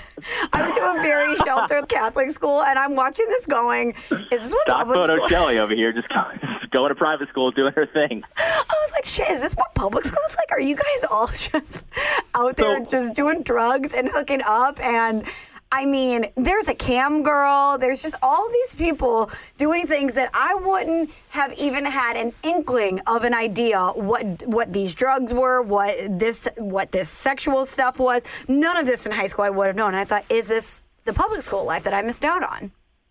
See, I don't know if there's a difference though, because I feel like when it comes to like drugs and stuff like that, isn't it more likely that private school kids with money and, and like with you know money in their family or whatever are more likely to be the ones that use these elaborate drugs? No, I would say I I always watch those high school you know movies or shows or whatever that dramatize that experience. And I don't know. I don't know who. What did I say? What did I say? Dramatized. drama. Sorry, it's been a long quarantine. I always feel like I watch those shows and I go, who had this experience? Because I don't think that anyone, like, I mean, for me in high school, like, for me, high school was more like Superbad, right? Where it's like you're trying to be cool, you're still kind of awkward, you're drinking beer, you're like trying to have, se- like, you know what I mean? It's more trying to do all these things that you think are really cool, not actually doing them. But here's the thing, too, though, is that it's weird that I think a lot of the kids in high school that did drugs or whatever, it wasn't some happy situation. There were like some fucked up things going on. But they also weren't in love and didn't have the trifecta of sex, drugs, and whatever. Um, that's such an unrealistic high school experience. So my high school experience is way more like Superbad than it is most of these shows that like make it seem like the high school kids have full beers and are like you know have been drinking for years. Oh, you mean in high school your friends weren't hopping on dating apps and meeting up with married adults in hotel rooms to bang them? No, I mean, I uh, granted maybe that was a scene. I didn't know anybody that was doing that, and I felt like I, w- Yeah. I in high school I was in the I don't know what group you were in. I was in the super popular group. I, w- I, I like knew those kids. We hung out with them. We went to parties together. But like I also like had like kind of like a weird nerdy side. My friends like to play video games. We were into sports or whatever. So we like wore a lot of hats, but we weren't in that super uber popular like rage party group, the mm-hmm. popular group. So I feel like I had a dose of it, but didn't necessarily live that entire life. I don't know. I liked that lane. I thought that lane was fun, and I I don't know if I would have ever wanted to be in the super popular lane because it just seemed like too much work. You chose the lazy lane. there was the lane that I want. Like I like I would have rather. Like there were many times when there'd be like a party in high school at somebody's house. Somebody's parents were gone, right, or whatever. And my buddies and I would just be like, I don't know, let's just kind of stay at home and play Madden, do a Madden franchise for a whole night. And we would stay up and f- play video games for ten hours, and that would be our night. Then there were other nights where we'd go to a party. We had a nice balance. So these things where like, these kids, these high school kids, are living like these like extremely complex lives, and all these things that I don't even know if I experienced in college. I've always find those hard to relate to, so maybe I wouldn't like this show. yeah, it was um it was really dark, really, really dark. And listen, yes, I went to Catholic school. And was I partying? Of course. Were kids in my school doing drugs? Definitely. But there was Yeah. still a naivete, like an innocence about us, where we were all athletes and took that so seriously. And we were scared of things. You know, there there wasn't this brazen I'm an adult. I'm going to break all of these rules and I don't have anyone to answer to attitude. We were all deathly afraid of our parents. We were deathly afraid of the police. We were deathly afraid of our teachers. We didn't want to get in trouble or you know what I mean? The the barrier between you doing something bad and trouble was always really big. So we would always pick and choose our spots pretty carefully. Whereas when I watch these shows and these girls are cam girling and dressing up in leather and having video sex with an adult and then going to sit down to dinner with their parents. I'm like, sure, does that happen? I, I guess, but I don't know many 16 year old scenarios where they would even know what that is. Yeah, and I maybe totally am agree. maybe I'm super innocent still, but I mean, again, even in college, my friends did not know about stuff like that. We did not do stuff like that. I know it was a different era, but we were more or less very content in our own bubble. I agree. Another thing, uh, we would just dip our toes in things. Like we wouldn't just go all in on stuff, right? And we wouldn't, you know. I remember the first time that one of my buddies smoked weed, and I was like, "Holy shit, this is fucking crazy." Same. And I was I'm like, oh my god, what if you get drug tested? Yeah, and I'm like, and, and looking back, I'm like, that's the dumbest thing ever. Like, it was literally nothing. I know, Um, but I remember and- my at the- parents telling me like, "You, that'll be in your system forever," and I was like, "Well, I'll never get a job. What am I going to do? I'm never going to get a job." yeah, great. Now I have to be homeless. This is awesome. That's actually funny too. Is yeah, the the way that people and parents would sort of make up these stories about like how you know obviously drugs aren't great, but smoking if you're smoking weed, it's not the end of the world. Who you know we all know what the deal is. So, but like it was always like the biggest deal at the time, and Oh, like my anybody God. who was smoking weed either was super edgy or cool or cra- you know what I mean? Like they were just totally on their own thing. I never really got into weed, even in college, like whatever. It wasn't really my thing. But throughout my life and throughout like going from high school to college, even after college, the way that you perceive people who smoke weed just totally changes. Like it becomes first like a massive deal, mm-hmm. and then it's like, oh, it's just smoking weed. It's not a big deal. right. And now it's legal, so it's like whatever. But I still feel like a lot of the things that happen in the way you're describing in Euphoria, 31 year olds you'll be like, what the fuck is going on? Like I'm scared. Seriously, it's like uh, that scene from Mean Girls where it's like, "Mom, can you pick me up? I'm scared." That's how I felt watching Euphoria. I was like, "Wait, "Should I call my parents? I'm afraid." if that was high school, put it this way: if that was my high school experience, I would have been a mute. I would have been so afraid. I wouldn't have talked to anyone. I wouldn't have done any of the drugs. I wouldn't have hung out with any guys. I just would have been like, "Please leave me alone. I am so afraid."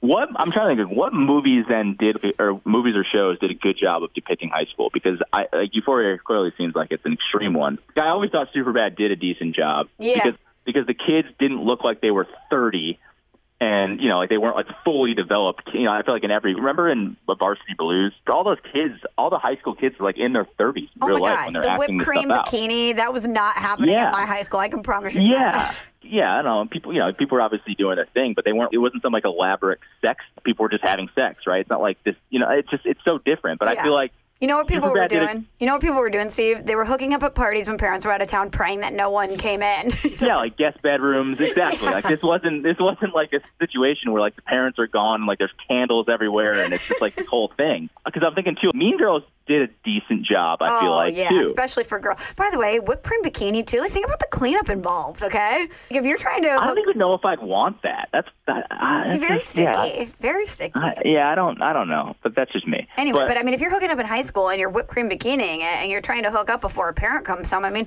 you're gonna have to throw the sheets in. Come on. Yeah, you're, there's a lot. There's a lot involved in that. Yeah, That's a- probably not worth it in the end. But you know what? You're a kid. You're probably stupid. You don't know any better. Right. But Mean Girls, especially from a girl's perspective, so minus the bullying, because at least from where I sit, my personal high school experience, again, I went to a very small high school. There was like 175 kids. We get it. You went to private high school. in my class. But you know what I mean? I think when there's a smaller group of kids, I don't know if the bullying aspect there. Listen, again, I know there's people listening to this being like, you're out of your mind. People are definitely Yeah. getting bullied.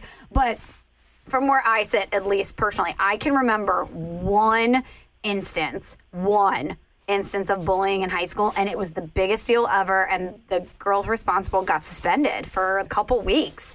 Now you and I seem like you're in the we were in the same lane where it's like I was aware of things that were going on, but I didn't see it firsthand. wasn't really involved, and didn't get bullied. Like we have sort of a skewed view of how, what it was like. I just always felt like looking back towards high school, I felt like I was always way younger than I remember being. You know, Yeah. Like you always, I look back at you know kids now that are high school. You're like, holy shit, I was that that young. I looked that young. I mean, not me. For me, I was like younger and I looked younger, and I you know obviously was a late bloomer. So like I looked super young. You, I never remembered it being that big of a difference between what it was and my perception of it at the time. Like I remember you thinking like, oh, I'm 17, I'm in high school, whatever. I feel like super old. Oh my god, it couldn't be further from the truth. So I don't know. I always think it's funny. I think yeah, but Mean Girls did do a good job of all that, and I'm trying. I'm trying to think if there's anything else because there are some Well- truly. I feel like a lot of the '90s movies, all of those movies that, portrayed high school, all of the kids were super old. Oh, yeah, like Can't Hardly Wait, Yeah, even though that's yep. a great movie. Yeah, well, I haven't seen it in a while, but yes. revisit it. It's on Netflix.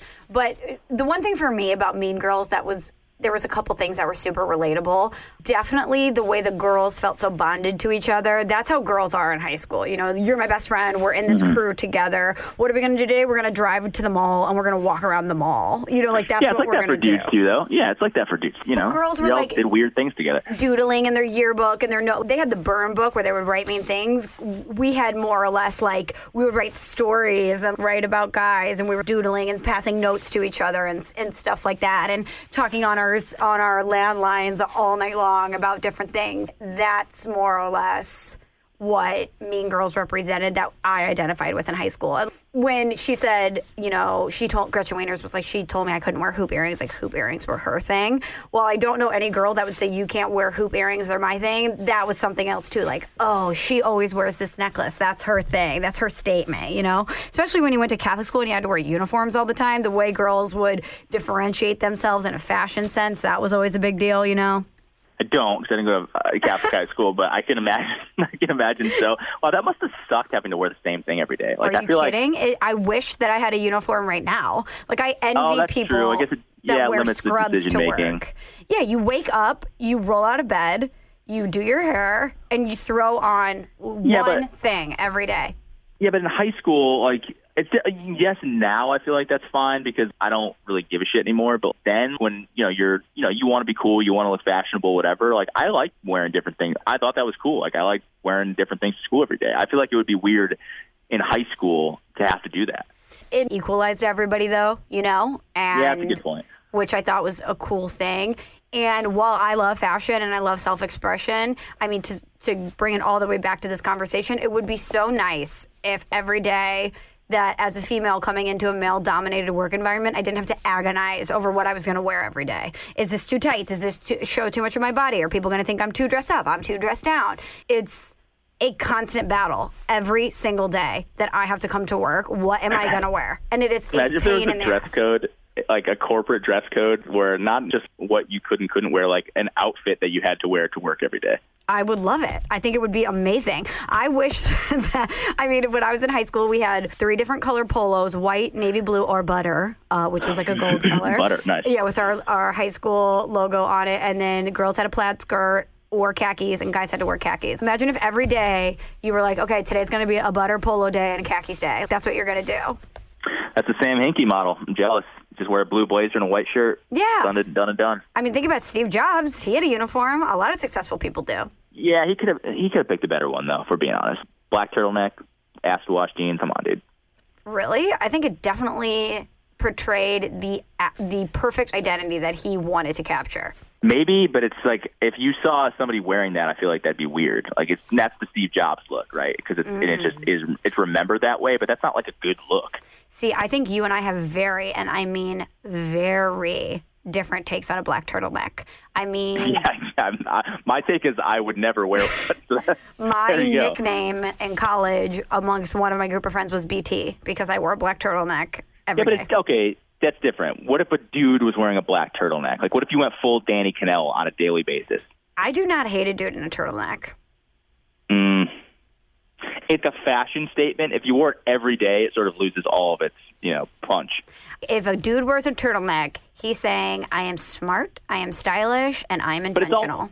But it's also not like a nice. He didn't wear a nice turtleneck. It was like a t-shirt turtleneck. but he still looked streamlined, polished, and smart. It was like it was like one of those turtlenecks that you wear when you go skiing, like underneath all your stuff, like when you're like teen. oh my god, younger, it is not the 10. it is not the dry fit undershirt ski turtleneck. Okay, it was. No, no, no, not not like the Under Armour one. Back in like the LL Bean one. like I, you know what I'm talking about, where it's like it's not it's not like a tight dry fit situation, but it's mm, I don't know, you know it's Steve. like a fold over us, turtleneck. No, no, no, no. Some if, of us grew up in the Midwest, dude okay? In We the didn't bar, have the you saw luxury him of wearing skiing. that, you'd be like, that's weird. I don't know. I just think that I look at Steve Jobs and everything that he was was represented in that black turtleneck. Mm. Just like Madonna, right? When she wore a pointy bra, everything Madonna was was captured in the pointy bra. I feel like that's a little different. Hey, that was her uniform. What if your only options every day were Steve Jobs, Madonna? I mean, what's another one? What if you had to choose like three different doors every day and it was very extreme opposites? Well, I was trying to think of like if I had to wear one thing every day, what would it be? Oh, that's a great question. See, I guess it'd be different for us because we live in places that are seasonal. You know, some days All right, it's so you have seasonal, seasonal. Like if it's a, say it's like fall, because that's obviously my favorite time of year. Fall. Okay. What's your outfit? One outfit, I'm going a burgundy leather skirt, black tights, black Every day you're wearing a skirt. ankle ankle booties, and a black turtleneck, Mm, see, I'd Gold probably tips. go. leather I'd tote probably- bag.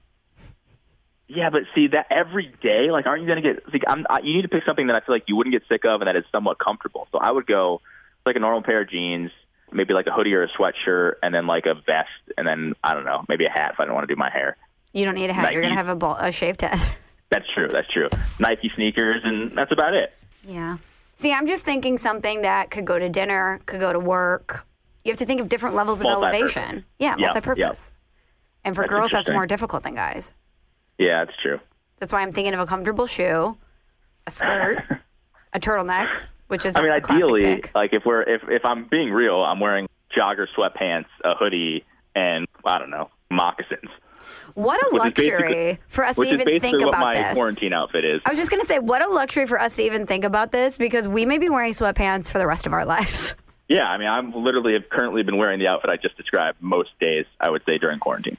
I mean, the only fashion thing that I've purchased is a fedora to cover my roots. Yeah, I don't think I've purchased. I mean, there's, for for me, there's no point in purchasing any clothes, right? I'm not. I don't need any more. clothes. I mean, anything. I just need more sweatpants.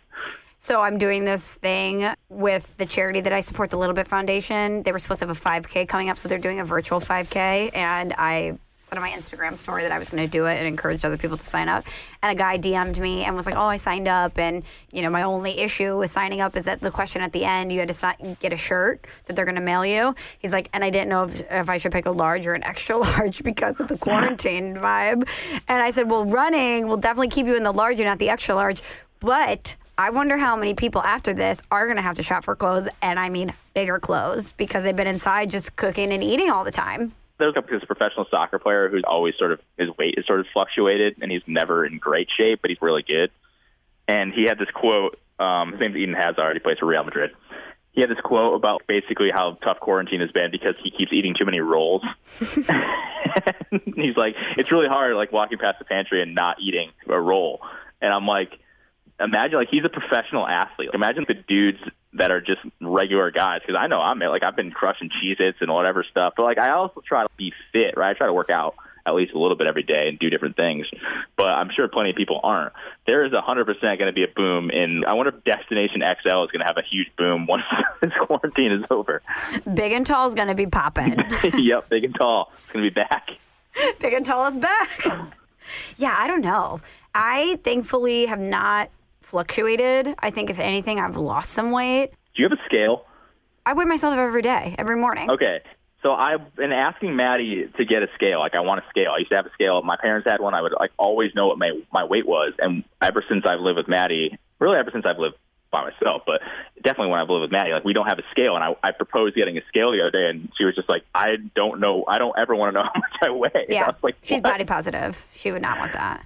It's not about the number; what? it's about how you feel. I understand that. For me, it's Yeah, but I want to know. Yeah, for me, it's 100% about the number because I know this is how insane it is to be a girl. I know exactly what number I will feel the best at physically. It's not even about what the Yeah, number. you want to know what your peak is, right? Yeah, like your your Oh. ideal weight. Steve, and I have a like, scary you number. to have a goal. Every girl has a scary, well, guys probably too, have a scary number. And if I'm even within three pounds of the scary number, I'm like, juice cleanse. Can't even touch the scary Immediate number. juice cleanse. Immediate juice cleanse. I cannot. You just slam the button, juice cleanse. You're like, oh my god, I ha- I'm driving down the road and I see exit scary number. Got to turn around. Got to course correct immediately. And I mean, That gets you recalibrate you. oh my. Well, see, I'm really sneaky short. So for me, the difference in my normal static weight plus five pounds is probably the equivalent to some guys gaining like 20 pounds. Oh, that sucks. Yeah. And it's not even so much my clothes will fit differently, it's the way I feel. I just feel sluggish and heavy and gross. So I know a number where I'm too skinny. I know a five pound range where I currently exist. And as long Where you'd like to exist. yeah, Yep. like as long as I'm within that five pound range, we're good. And then I know the scary number. And those And are then there's DEF CON 5, yeah. honestly, when I left for my Italy trip a couple years ago, I was, you know, I was looking towards the too skinny number. I had really worked out a lot before I went because I was like, oh, we are. We got a boat day coming up. I, like I, plus I'm the type of person before I go on vacation, I lose a bunch of weight. I go on a massive vacation diet so that I can eat everything I want Yeah. on vacation, and then when I return, we're back at equilibrium. There's no Yeah, like, it's like an oh, anticipatory loss of weight, you A know, hundred because you know, yeah, I get that. I make that makes Because sense. I don't want to come back and be like, oh, I regret my vacation. I gained 20 pounds. I want to be like, no, we're right back in the comfort zone. You know, I've done all the work. I enjoyed myself, and now we're in the comfort zone. But when I yeah, came now, back yeah, that's a good call. From Italy, it was like I had gotten back in the comfort zone and then gotten so close to the scary number I could have kissed it. It was like, it was, I got on the scale when I returned and The was like, juice cleanse. I mean, um, I, I was just like, this was excessive. You didn't need all that gelato. you didn't need it. First off, I hate being full, so I don't ever really overeat. I hate being full, hate it, and which just goes against pretty much all of my Italian background. Yeah, what are you doing? But I know I typically my portion control is pretty good, and then I another reason I want the scale is because from high school through college, even after college, when I was living at home for a bit or whatever, I had been the same weight for literally like 10, 15 years. I was the same weight. I would fluctuate like a couple of pounds here and there. Mm-hmm. That's it. No matter what my workout schedule was like, no matter what my diet was like, I was always the same. And I think I'd be pretty close to the same right now, but I don't know. So I want to know. Just order a scale off Amazon. Just don't tell her. Yeah, and just just put it in the closet and not tell Maddie. That's a good call. She's, other couples are fighting about hidden porn. Maddie's going to open the closet and be like, You bought a scale? How dare you? Honestly, how dare you? If you want to know, do it, but I'm going to warn you, it's a slippery slope. Oh, Just like any gateway drug, a scale is a gateway drug. No, I'm good. I have I have self control. I know. I know the deal. I'll be all right. I mean, I have to weigh myself every day now. And I do it I would I would oh I would do that. Yeah. first thing when I oh my wake God. up because I'm empty. And I'm like, Ooh, Yeah. wow, feeling good First today. thing in the morning, I would immediately get on the scale. Yeah, that's what I do. And it's such an unrealistic number because you've been sleeping for hopefully eight hours and haven't eaten anything, so you're at your lightest. But I also find, great. yeah, it's like a good way to start the day when you're like, oh, wow, I can definitely eat that cinnamon roll today. Exactly. Yeah. Bring on the English muffins. Let's do this. Okay, so we are going to end this with a quarantine house. We'll explain in a second. But before we do that, we definitely have to revisit Simp. Oh yeah. Okay. Well, just for some context, I forget how this even came up, but I have been seeing the word simp everywhere. Right? It's all over social media. Where you know, it's it's all over. I'm sure it's all over TikTok, even though I'm not there. and I just assumed, like, when you think of simp, like, I would just think of like, oh, it's like an idiot. Like, it's like a, you know, oh, he's a simp. Like, he's like basic. That's what I thought that it meant because I was trying to use context clues because I would see it in sentences, and I'd be like, mm-hmm. oh, this person's like a simp or whatever. And the way that it was used, it just sounded like a new version of the term basic. Boy, was I wrong. Boy, were you wrong. it's even better though. I love Did you it. have immediate people li- listen to the pod hit you up and be like, that is not what Simp means? No, so I actually ended up looking it up. Why did I end up looking it up? Because I had tweeted like I also explained to Michelle incorrectly what simp is, and I looked it up right after that. And I'm mad because the actual definition is a hundred times better than what the one I thought it was. So I did not go to the internet because I was like, I'm going straight to the source, and that's a tween. So I texted my Yeah, friend. you did some journalism. Yeah, I did some journalism, right? I needed a source on the story. So I texted my friend Claire, whose daughter Ella, I believe, is in seventh grade. And I said, Can you ask Ella what a simp is? And she was like, Oh, I know what it is because Ella talks about simps every day. It's a very, very common thing to talk about. And so a simp, do you want to read the definition or do you want me to describe it?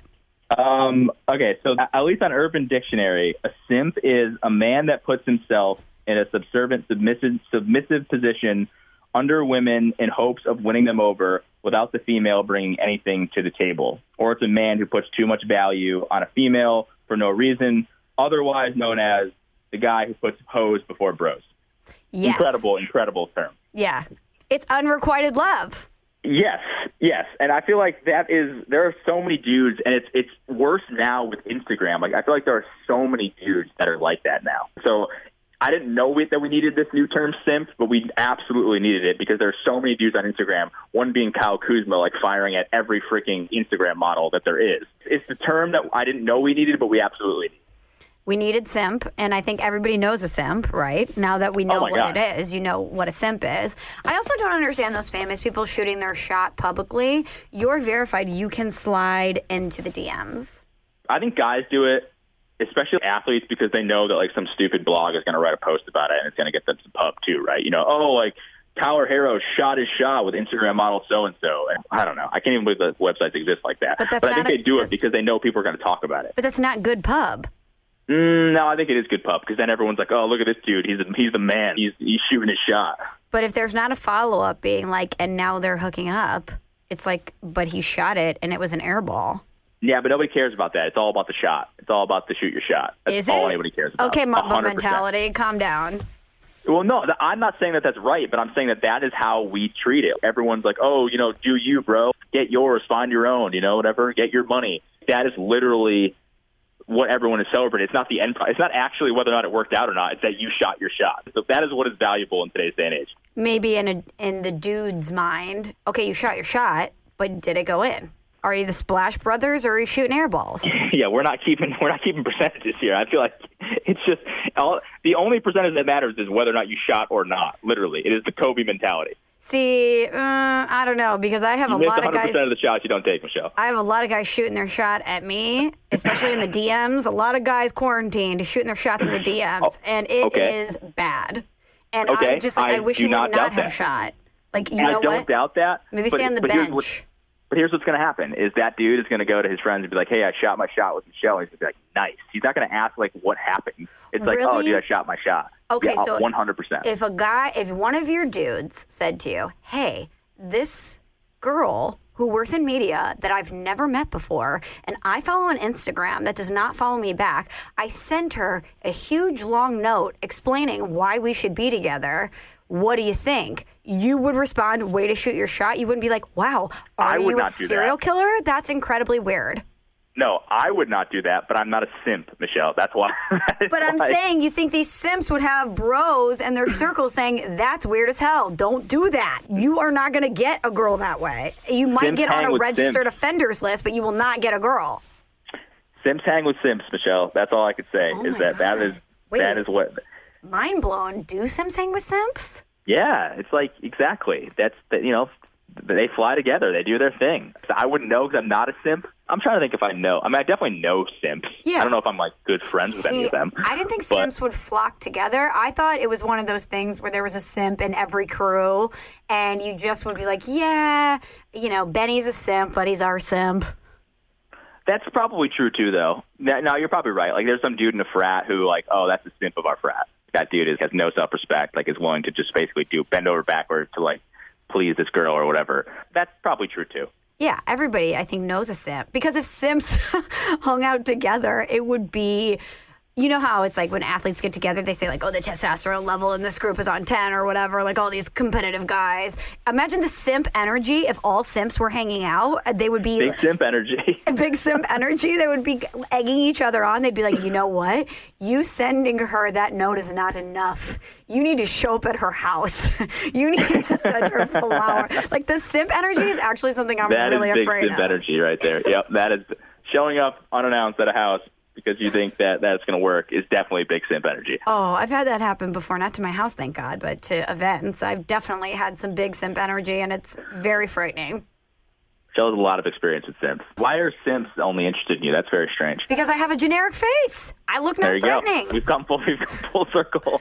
I look like I, you, I've been getting Rose Byrne a lot lately. People, like, I don't know if it's Oh, that's a good one. Bridesmaids is on. Netflix and people are watching it. People are like, "Has anyone ever told you you look like Rose Byrne?" I'm like, "Yes, Thirty Strangers." Okay, I actually think that's the best one of them all. you I see. I think I look nothing like Rose Byrne at all. Um, I don't think you guys are like doppelgangers, but I think that I see more of that her than Natalie Portman. Here are some that I've gotten, and you can tell me if there's anyone more than more or less than Rose Byrne.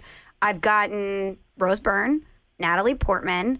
I've gotten um, shoot Blair Waldorf. What's her name? Leighton Meester. A lot. Uh, I A can lot see that, but I like like- Rose Byrne better. Blair Waldorf. Um, once I got Minka Kelly, which I think I look nothing like her other than brown hair. Uh, I've gotten Demi Moore. I've gotten uh, someone. Demi Moore, I don't see. That that to me is I think don't it's the see that at voice. I have a deep voice, so people thought that. Maybe. I got who's that woman that was on? Oh, Robin Meade on TV. I got her. Don't think I look anything Wait, like what her. is she in? She's like a news anchor. Look her up. I look nothing like her. I think Rose. What's her last name? Byrne. Yeah, Rose Byrne. I think that's a good one. I think Leighton Meester's a good one. Here's the thing: you I can literally any name any girl that looks like she was in a sorority and is a brunette, and that's going to be a Michelle lookalike. I know. And I actually, if you put us side by side, look nothing like these people. I kind of felt the same way about myself. I used to get like random people would tell me I looked like Jacoby Ellsbury. That was a big one back in the day. What? Oh yeah, I would get random people on the street that would be like, "You look just like Jacoby Ellsbury." You don't. Is it because of his hair? I don't know. Your I don't know. faces look nothing alike. I'm just telling you the way it is. I was in uh where was I? Martha's Vineyard, maybe. No, where the hell was I? Anyway, I was wearing and I- yeah, I was wearing a baseball hat or whatever. I don't think it wasn't a Red Sox hat. And this dude was like, "You look like Jacoby Ellsbury," and I'm like, "Well, thank you. I'm not, but I appreciate that." And he's a good-looking dude, so I took it. I was like, "This is great. I'll take this." Plays for the Red Sox at the time, then played for the Yankees. Well, I've also, but then here's the here's the variety that I get. I've I've gotten Jimmy Kimmel, which I don't think I look anything like Jimmy Kimmel. What? I know. Whoever it's said wild. that, you have to wonder if they need LASIK. yeah, that, I mean, I don't think I look anything like Jimmy Kimmel. you but look nothing like Jimmy Kimmel. I would mean, agree. dark hair. That's literally it. So that's for you. It's like any you know one with a what a generic face looks like they were in a sorority. For me, it's anyone with dark hair who has kind of bushy eyebrows. Yeah. All right. I could see it. Yeah. So that's so we all we all get put into box, Michelle. Yeah. Listen, when people say I look like these gorgeous people, I take it, but then I internally know that I look nothing like them and I just look like the person that was the cutout that was in the picture frame you just bought, the anonymous. Yep. person. And then you're just because I think when people see someone with a non-threatening, familiar-looking face, like a generic face like mine, they want to place it. It's just this inherent instinct that you have to say you connect to, to this person, and even though it's not similar at all, it makes you feel like yes, I've done it. See, I don't have any I don't have any inclination or instinct to do that. I don't ever think of that when I'm like, hey, I immediately see someone I just met and go, who do they look like? Yeah, you know, I blame the Le Batard crew because I think the looks like game has Oh, gotten yeah, a lot of people to be like, hmm, who do you look like? Yeah, but that's more of like a like they don't actually pinpoint people. They pinpoint like ideas of people. Yeah, true. But I think it's just, you know, maybe. Shout out to Le Batard. Shout out to the Le Batard crew. Anyway, all right. So to end this, we did our last pod. Doing... Oh wait, hold on. Before we do that, I have to update you on the brunette versus blonde thing for my Oh, friends. Hold on. okay, yes. Please do. Give us a blonde brunette Yeah, update before we wrap this out. All right. So we have, wow. Okay, we have four brunettes out of my four friends. All of them said brunette. One of them is married to a blonde girl. No, Um, are you serious? Yep. One of the, yep. So brunette, brunette. My friend, one of them said obviously red, but no, really brunette. Uh, redheads are underrated. I'll say that. Yeah, but all of them, all of them, push come to shove, say brunette. So uh, listen, maybe that's why I had that view, but including including me, five out of five say brunette silver blonde. I'm floored. I'm Uh, honestly is, floored. I'm telling you, this is why I believe this because I maybe I'm in a bubble and maybe my friends are like the outliers, but I I'm telling you, I truly believe, especially in the Northeast, it's brunettes. I don't know if they're just more familiar with brunettes and that's why they prefer them. I don't know. Maybe it's familiarity. What no, there's word? like a connotation around brunettes. There's a connotation around brunettes that they're, and I'm, again, we are totally stereotyping here, but the whole blondes have fun and brunettes, you know, are like the girl that you want to marry. I think that that is very much true. Right. So you would think if you were going up to a girl at a bar, you would go for a blonde over a brunette if you're just focusing on those generalizations. Uh, I don't know. Maybe it depends on what time you are in your life. Like if you're younger and you're not looking for, you know, a long-term solution, maybe. But even for, I could tell you right now that all five of us, even if it was just at a bar, would do that. Wow. Again, it totally changes. If you're in the South and you're like in, you know, you're, you go to Ole Miss, you live in Oxford or wherever, you're, I'm sure like everyone there has the bleach blonde hair. That's what they're going to do, and that's probably what it is. But in the Northeast, I'm telling you, it's brunettes. Hmm. So you need to. Maybe you should move back here. I'm just saying. Maybe you have more luck. Did I miss out on my chance to be to you be just fired crawling around Hartford looking. Like, this is what happened. You you you didn't go out enough. You kept going to New York every weekend. If you just stayed in Hartford, you never know. Yeah, I know. I remember I would come in on Fridays and Priscilla would come into the meeting and be like, What time's your train? And I was like, Damn it. Yeah, well, listen, somebody gave you horrifically bad advice and told you to live in Hartford. So I can't. I mean, if I I, had known you then, I would have told you that was the opposite of what you, literally the exact opposite of what you should have done. I still don't understand what the difference is, and maybe this is because I'm not a town. Because nobody goes out in Hartford. Sure, no but one, I live six minutes away. Connecticut-centric conversation now, but Hartford, you, Hartford might as well have been fucking St. Louis to people in Connecticut. Nobody goes out in Hartford. People go out in St. Louis, let me tell you. But I Well, got, it's. I'm just saying, like th- that. I'm talking about like the distance. Like nobody. like, and Hart, like West Hartford, the scene in West Hartford is totally different than it is in Hartford. And they're, you're right, they're literally six minutes apart. But I, it's it's hard to explain. You need to be in the scene. You need to be in it. It's like it's like if you're living in. I'm sure there are like shitty parts of St. Louis, right, that nobody wants to live in, and there are cool parts of St. Louis. Definitely. It's like if you live in the shitty part of St. Louis, it's not as good. It's not as funny. You're not going to have as much of, of fun time or like be around people that are around your age. Hartford is exactly that. Hartford is like the equivalent to the shitty part of St. Louis. Okay. So you screwed up. Just saying.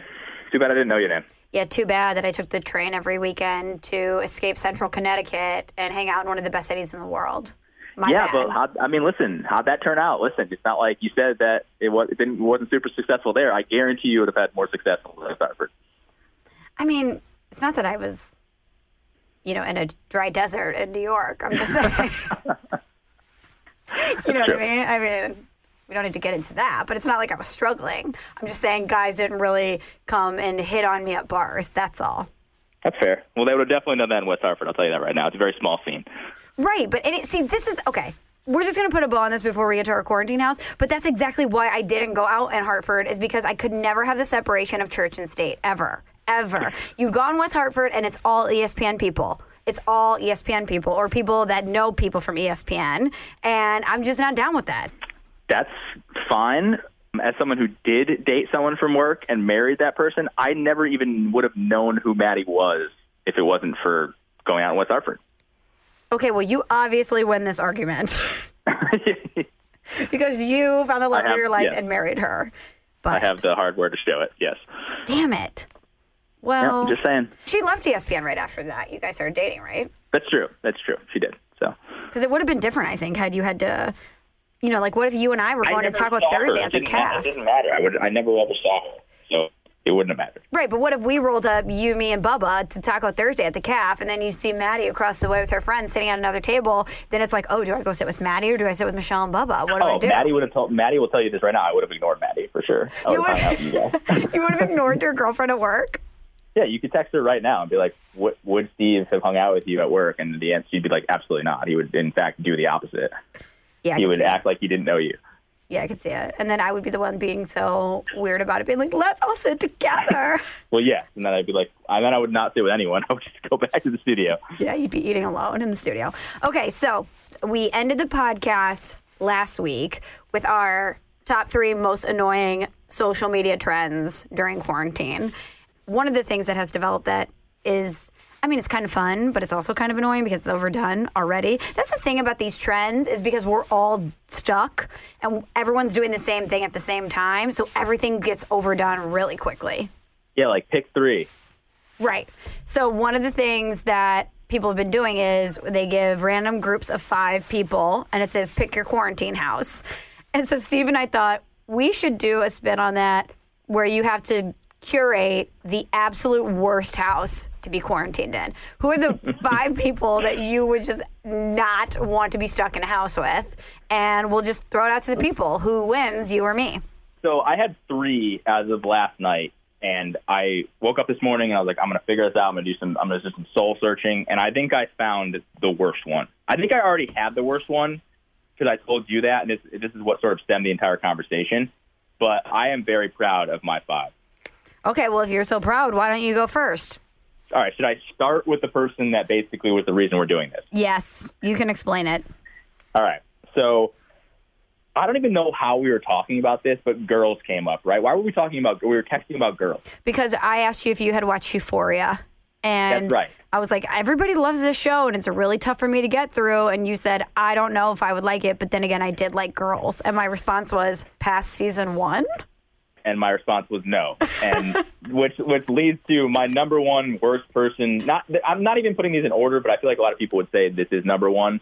But the first person of my five that would be the worst to quarantine with, for me, is Lena Dunham. Mm-hmm. Now, the, the problem with Lena Dunham is she's going to say a bunch of shit that you don't want to hear. She's probably going to offend you. And I'm mm-hmm. pretty sure we don't have a single thing in common except that we both liked the first season of Girls.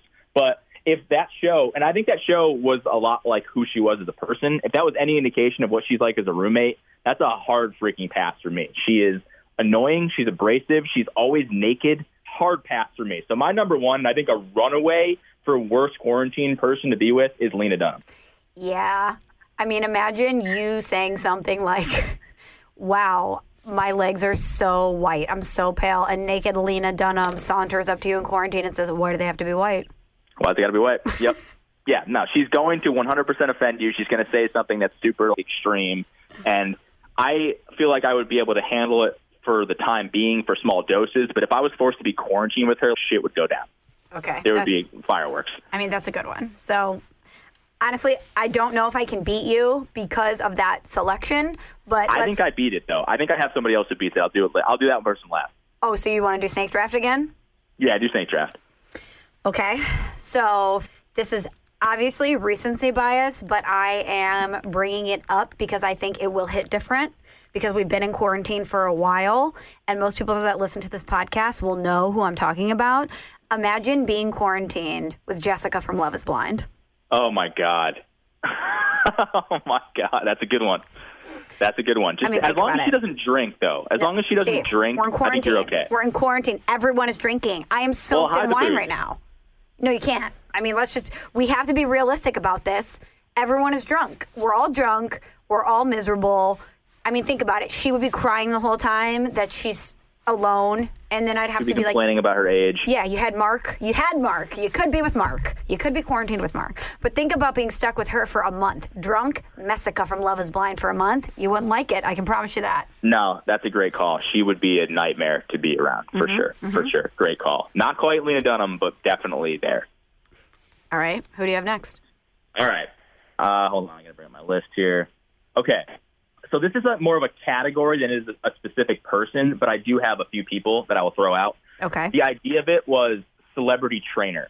So Jillian mm-hmm. Michaels, mm-hmm. Bob Harper, Tony Horton, those type of people. You name any any one of those people, celebrity trainer, like motivational people. Like I don't want any of those people in my life during a quarantine. I get it. I should be working out. and I should be making the most of my time. But I don't need you in my face shoving in your abs and eating all of your like no carb diet and you know doing your thing. I don't need that shoved in my face every day during a quarantine. And I don't need you telling me that I need to attack the day and make the most out of it and blah blah blah blah blah. I don't need that. I know I should be doing that, and it probably would be better off for me. But I would, I mean, if I had to deal with that for more than a week, I would lose my mind. So I'm going celebrity trainer and insert whoever you want there as my number two choice.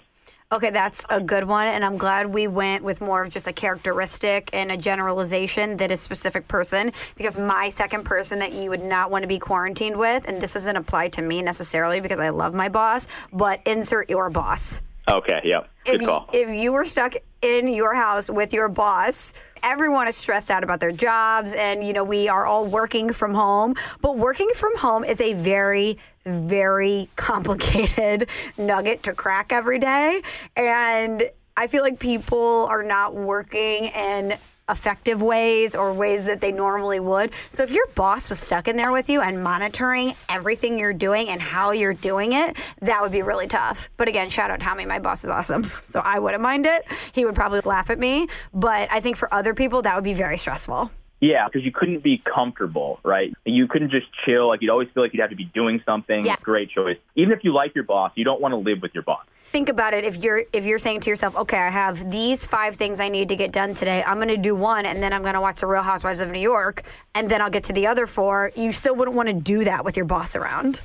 Great call. Great call. Now, I'm going to continue on the theme of generalizations, although this one obviously is very specific to me and will be specific to anyone. Okay. Um, I actually put in parents. I think it would be a disaster. Now, my sister, Rachel, is currently living this at our home. She lives in New York City, but she has kind of come back to Connecticut during the quarantine to get out of there. Yeah. And she's losing her mind living with my parents. And my, listen, my parents are the best. I love my parents. They're awesome. They're incredible. Obviously, you'd get great meals. Cooking would be great. Yeah, like things would be all right. But the constant bombardment of questions, we deal with text message questions, now Zoom call questions. If I had to literally be in the same room as them for a, for or same house as them for an entire month, dealing with all of the things that your parents put you through, I think I would blow a gasket and it would not be good for my health. And again, love my parents, absolutely love my parents, but I don't think it would at 31 with all the things that I do and know now. If I had to be quarantined with my parents, it would be a nightmare scenario. Yeah. I mean, I love my parents too, but I think it would be it would be a lot. Plus, I mean, if we're getting like super deep into this, I would be so worried about them getting sick every day, which I Well, already am, that I would be like I, I think I would annoy them more than they would annoy me because they would get a package and I would be like, What are you doing? Wipe that down. You know what I mean? it's almost like there would be a reversal in roles because they're more susceptible to this, obviously. So I would be you know, I would be the one side eyeing my dad, like, why are you eating beef jerky? Shouldn't you be snacking on kale? You know, let's get your Yeah, well- immune system up. They would probably hate me than, more than I would hate them. my mom has already nine times been like, you know, during this time, isn't wouldn't this be a good time? Maybe you should go back to school. Maybe you should do that. I'm like, mom, stop, stop. And I can only imagine if you were, if, if it was a situation where like you're single, if you're with my mom, she would she'd be trying to literally hook you up with somebody every single day. Oh Not Oh even every God. day, like multiple times a day. She would be like throwing different names at you and asking you about why you're single.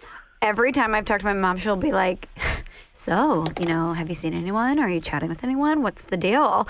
Think And- about that nonstop. Oh, I just smile and laugh every time. I can't even control my face because I just think it's so funny because she's trying to be so sly with it and like cool about it, but I can feel her desperation that she's just like, oh, so this is a good time for you to chat chat with people. Like, what's going on? yeah. Maybe maybe Bumble. I don't know. Let's Right. see. Or she'd be like, I know this nice boy down the street. Right. Okay. So wait, am I up next? Yes. Uh, I think I've, I've done three. Yep. Okay. So uh, next for me on the list, we've already talked about him this podcast, but it's OJ Simpson. And it, Wow. so uh, for two reasons. Life or death. For two reasons. Uh, yeah. Because when you're quarantined with people, you obviously want to kill them. There's going to be a moment in every day where you want to kill them. And I would just be afraid for that moment to come if I'm quarantined with OJ. Also, I'm sure a lot of people have seen this in quarantine. What did we all do? We watched Tiger King. I don't need OJ Simpson's Carole Baskin commentary. Okay, if we're sitting up in quarantine and we're watching Tiger King, I don't need OJ to turn, look down the couch, and look into my eyes and be like, "Yeah, Carole Baskin, she did it." Jay. All right, OJ, we're good on this one. We're good, Juice. See, OJ's not going to kill someone a second time, though, right? You got to. He got away with murder one time. I feel like Um, I'm sorry, Steve. have you ever seen Double Jeopardy? Amazing Ashley Judd vehicle. You can't. I actually have. Yeah. Yeah, you can't. Well, I guess it was a different person, you could Yeah, I definitely. gonna say, you okay, that get didn't charged with the apply. murder it didn't apply, Yeah. but shout out Double Jeopardy. That's a really good movie. It's good. Ask, shout, out to Ashley Judd. Um, but he, well, that was about the, killing the same person. Yeah, that's he, right. He, if he tried to kill That's you right. or killed you, he would be charged for that. But you know what? The problem is, is that we're all locked up, so people wouldn't find my body for a while. So he could just be like, "She died of natural causes. She choked on a That grave." is true. Like, hey, she left and I don't know where she went. Crazy. Right. So that OJ's definitely on the list.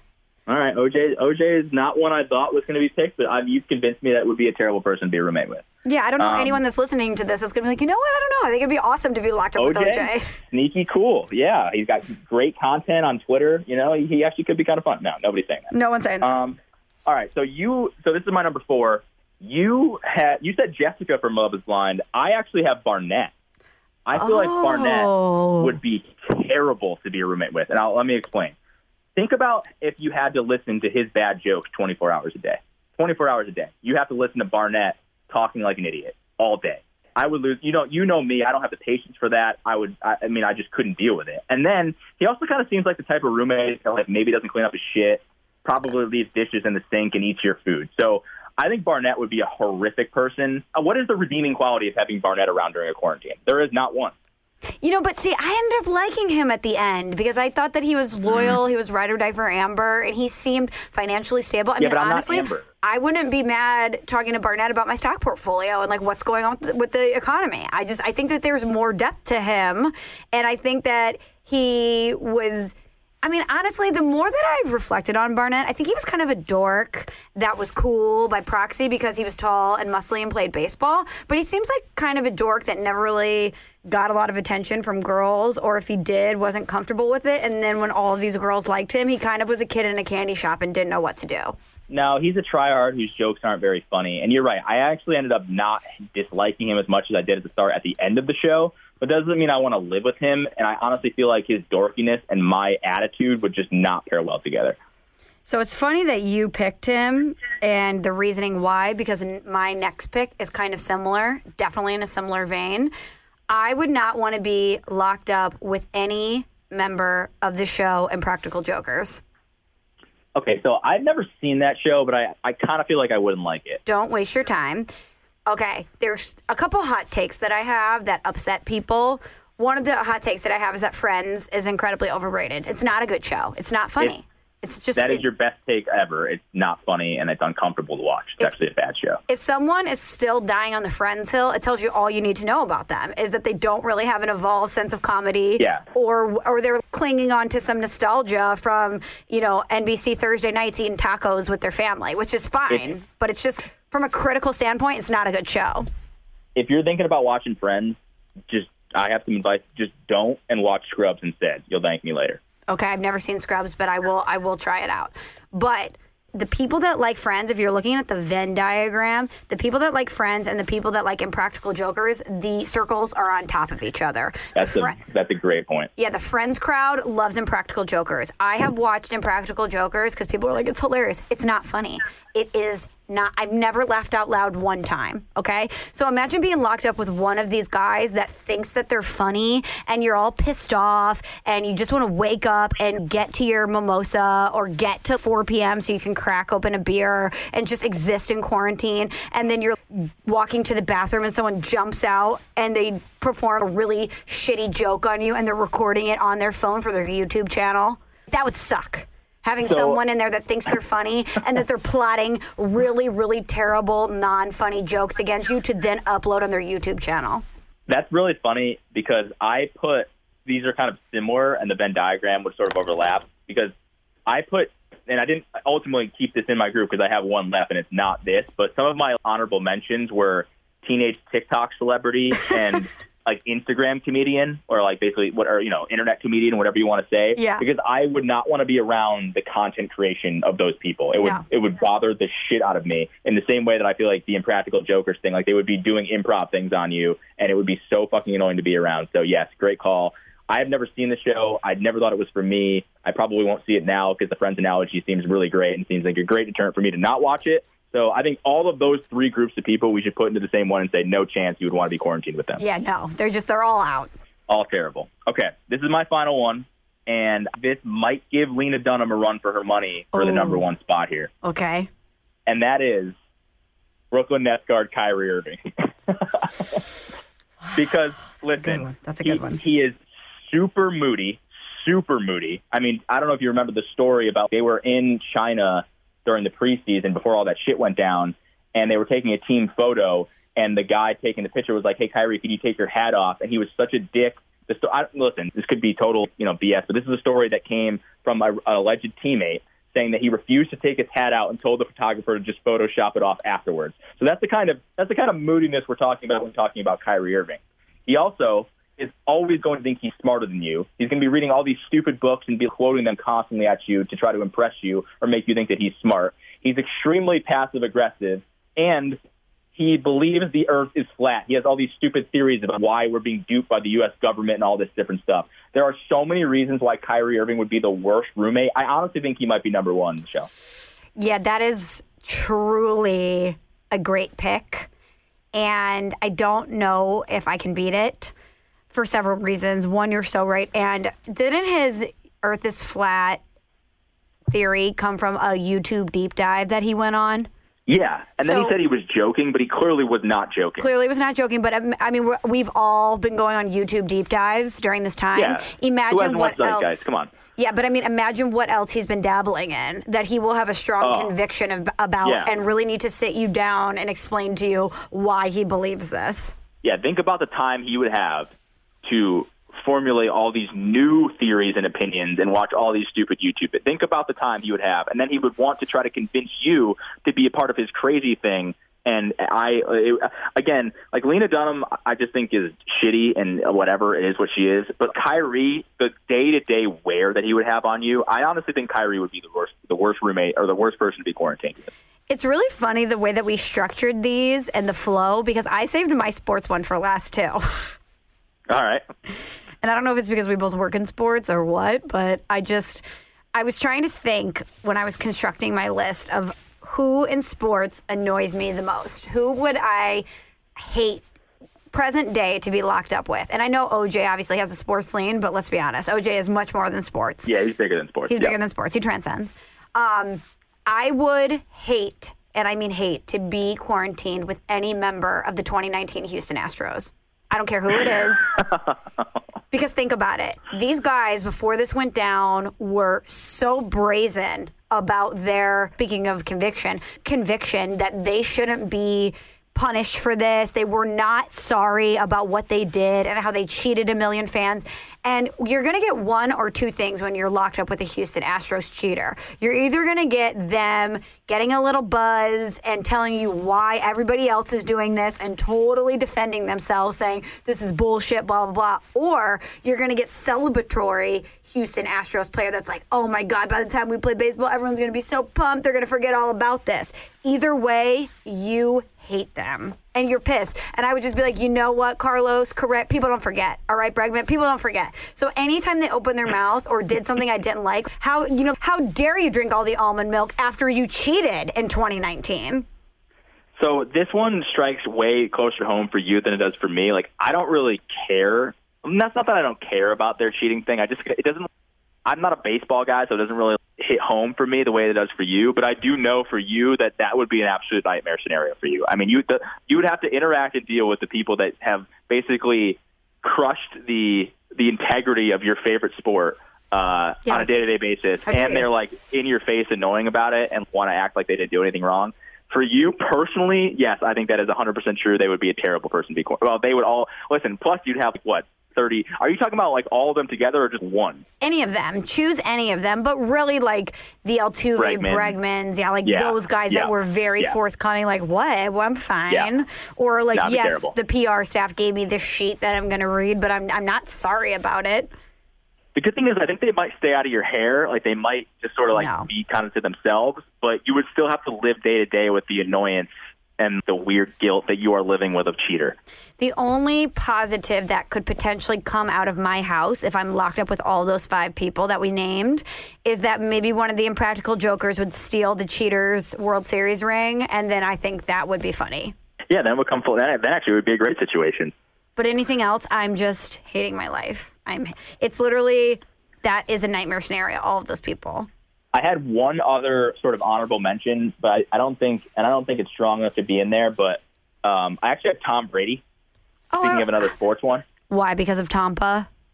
well, because he seems incredibly corny. One, yes, Tampa Brady or Tampa Tom. What was this? Tampa Brady, right?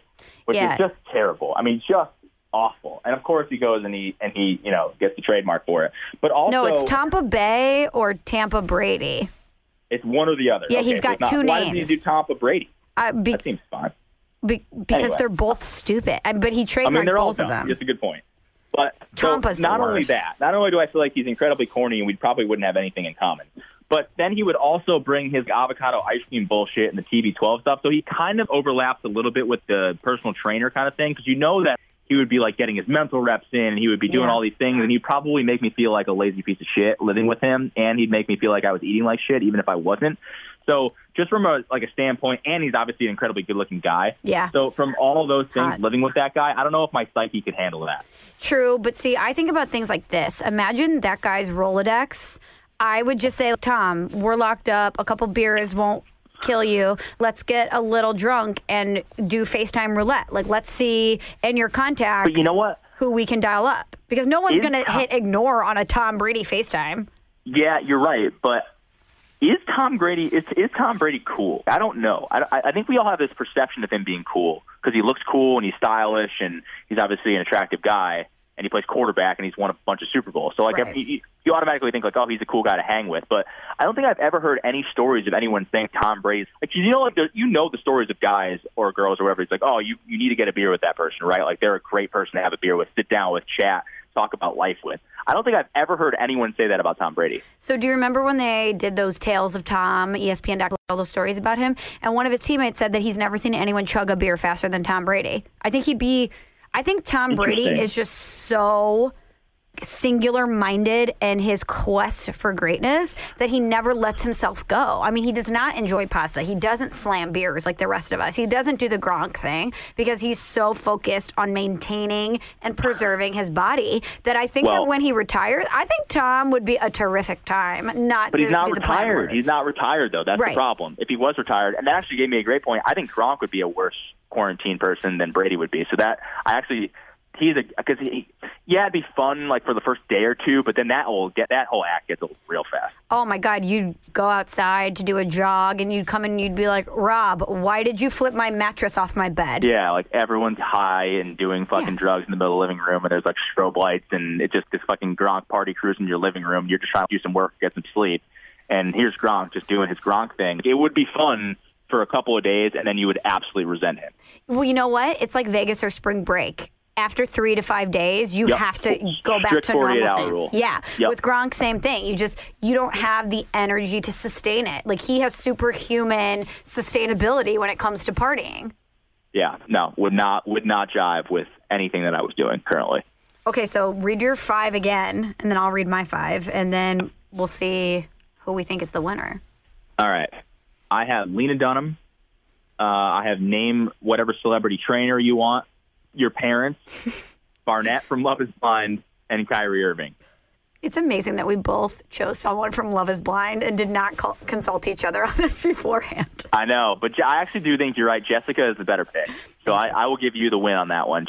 I still think Barnett is a guy I would not want to be quarantined with, but I would be much more miserable being quarantined with Jessica. Yeah. Probably Mark too. Yeah, I was gonna say you hate Mark more. Um, so I have Jessica from Love Is Blind, your boss, whoever's listening to this, your boss, any member of Impractical Jokers, OJ Simpson, and any member of the 2019 Cheat in Houston Astros. I think it's pretty close. I do feel like Kyrie is the winner. I just I think he would be the absolute worst. You know, I have to tell you, Steve, I think I would choose Kyrie over OJ. I don't think I would. I think OJ, because again, OJ's not going to murder you. He's just not going to. There's no way that happens twice. Whereas Really? Cra- Kyrie crazier will make you want to kill yourself. Either way, there's a death.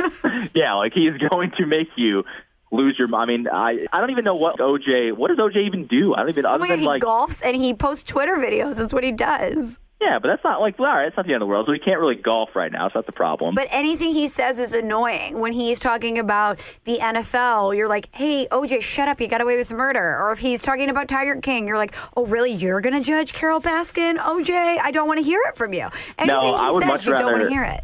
I would much rather live with OJ's than Jessica. Wow, Steve. Wow. I don't think OJ's that bad. I really don't. I think he's. I wouldn't want to do it. I mean, that's I the quote that I'm going to tease this podcast with. Quote, I don't think OJ's that bad. Hear me out. No, no, no. Uh, listen, obviously he's a terrible human being, but I, in comparison to like having to live with somebody for however long, I don't know. I think you could do worse. But you know what? There's no end in sight for this thing. Is it just you two? Actually, we should have prefaced this. Is it just the two of you in, a, in like a No, see, like a I two bedroom pictured the apartment? quarantine house. So you got to think about the whole Okay. the whole group in the mix. Oh, so if OJ is in with the rest of the guy, I'm not worried at all. Not worried at all. Really? You think that he's going to try to impress a member of the Houston Astros or something? I just think you can avoid him in the house, you know. Whereas I don't think you can avoid Jessica being hammered and slurring her words all over you, or I don't think that you can avoid Kyrie Irving telling you why the Earth is potentially flat, why the government is scamming you, and what government really means to you. I, I don't think you can avoid a lot of that stuff. I don't think you can avoid Gronk partying in your fucking living room 24 hours a day.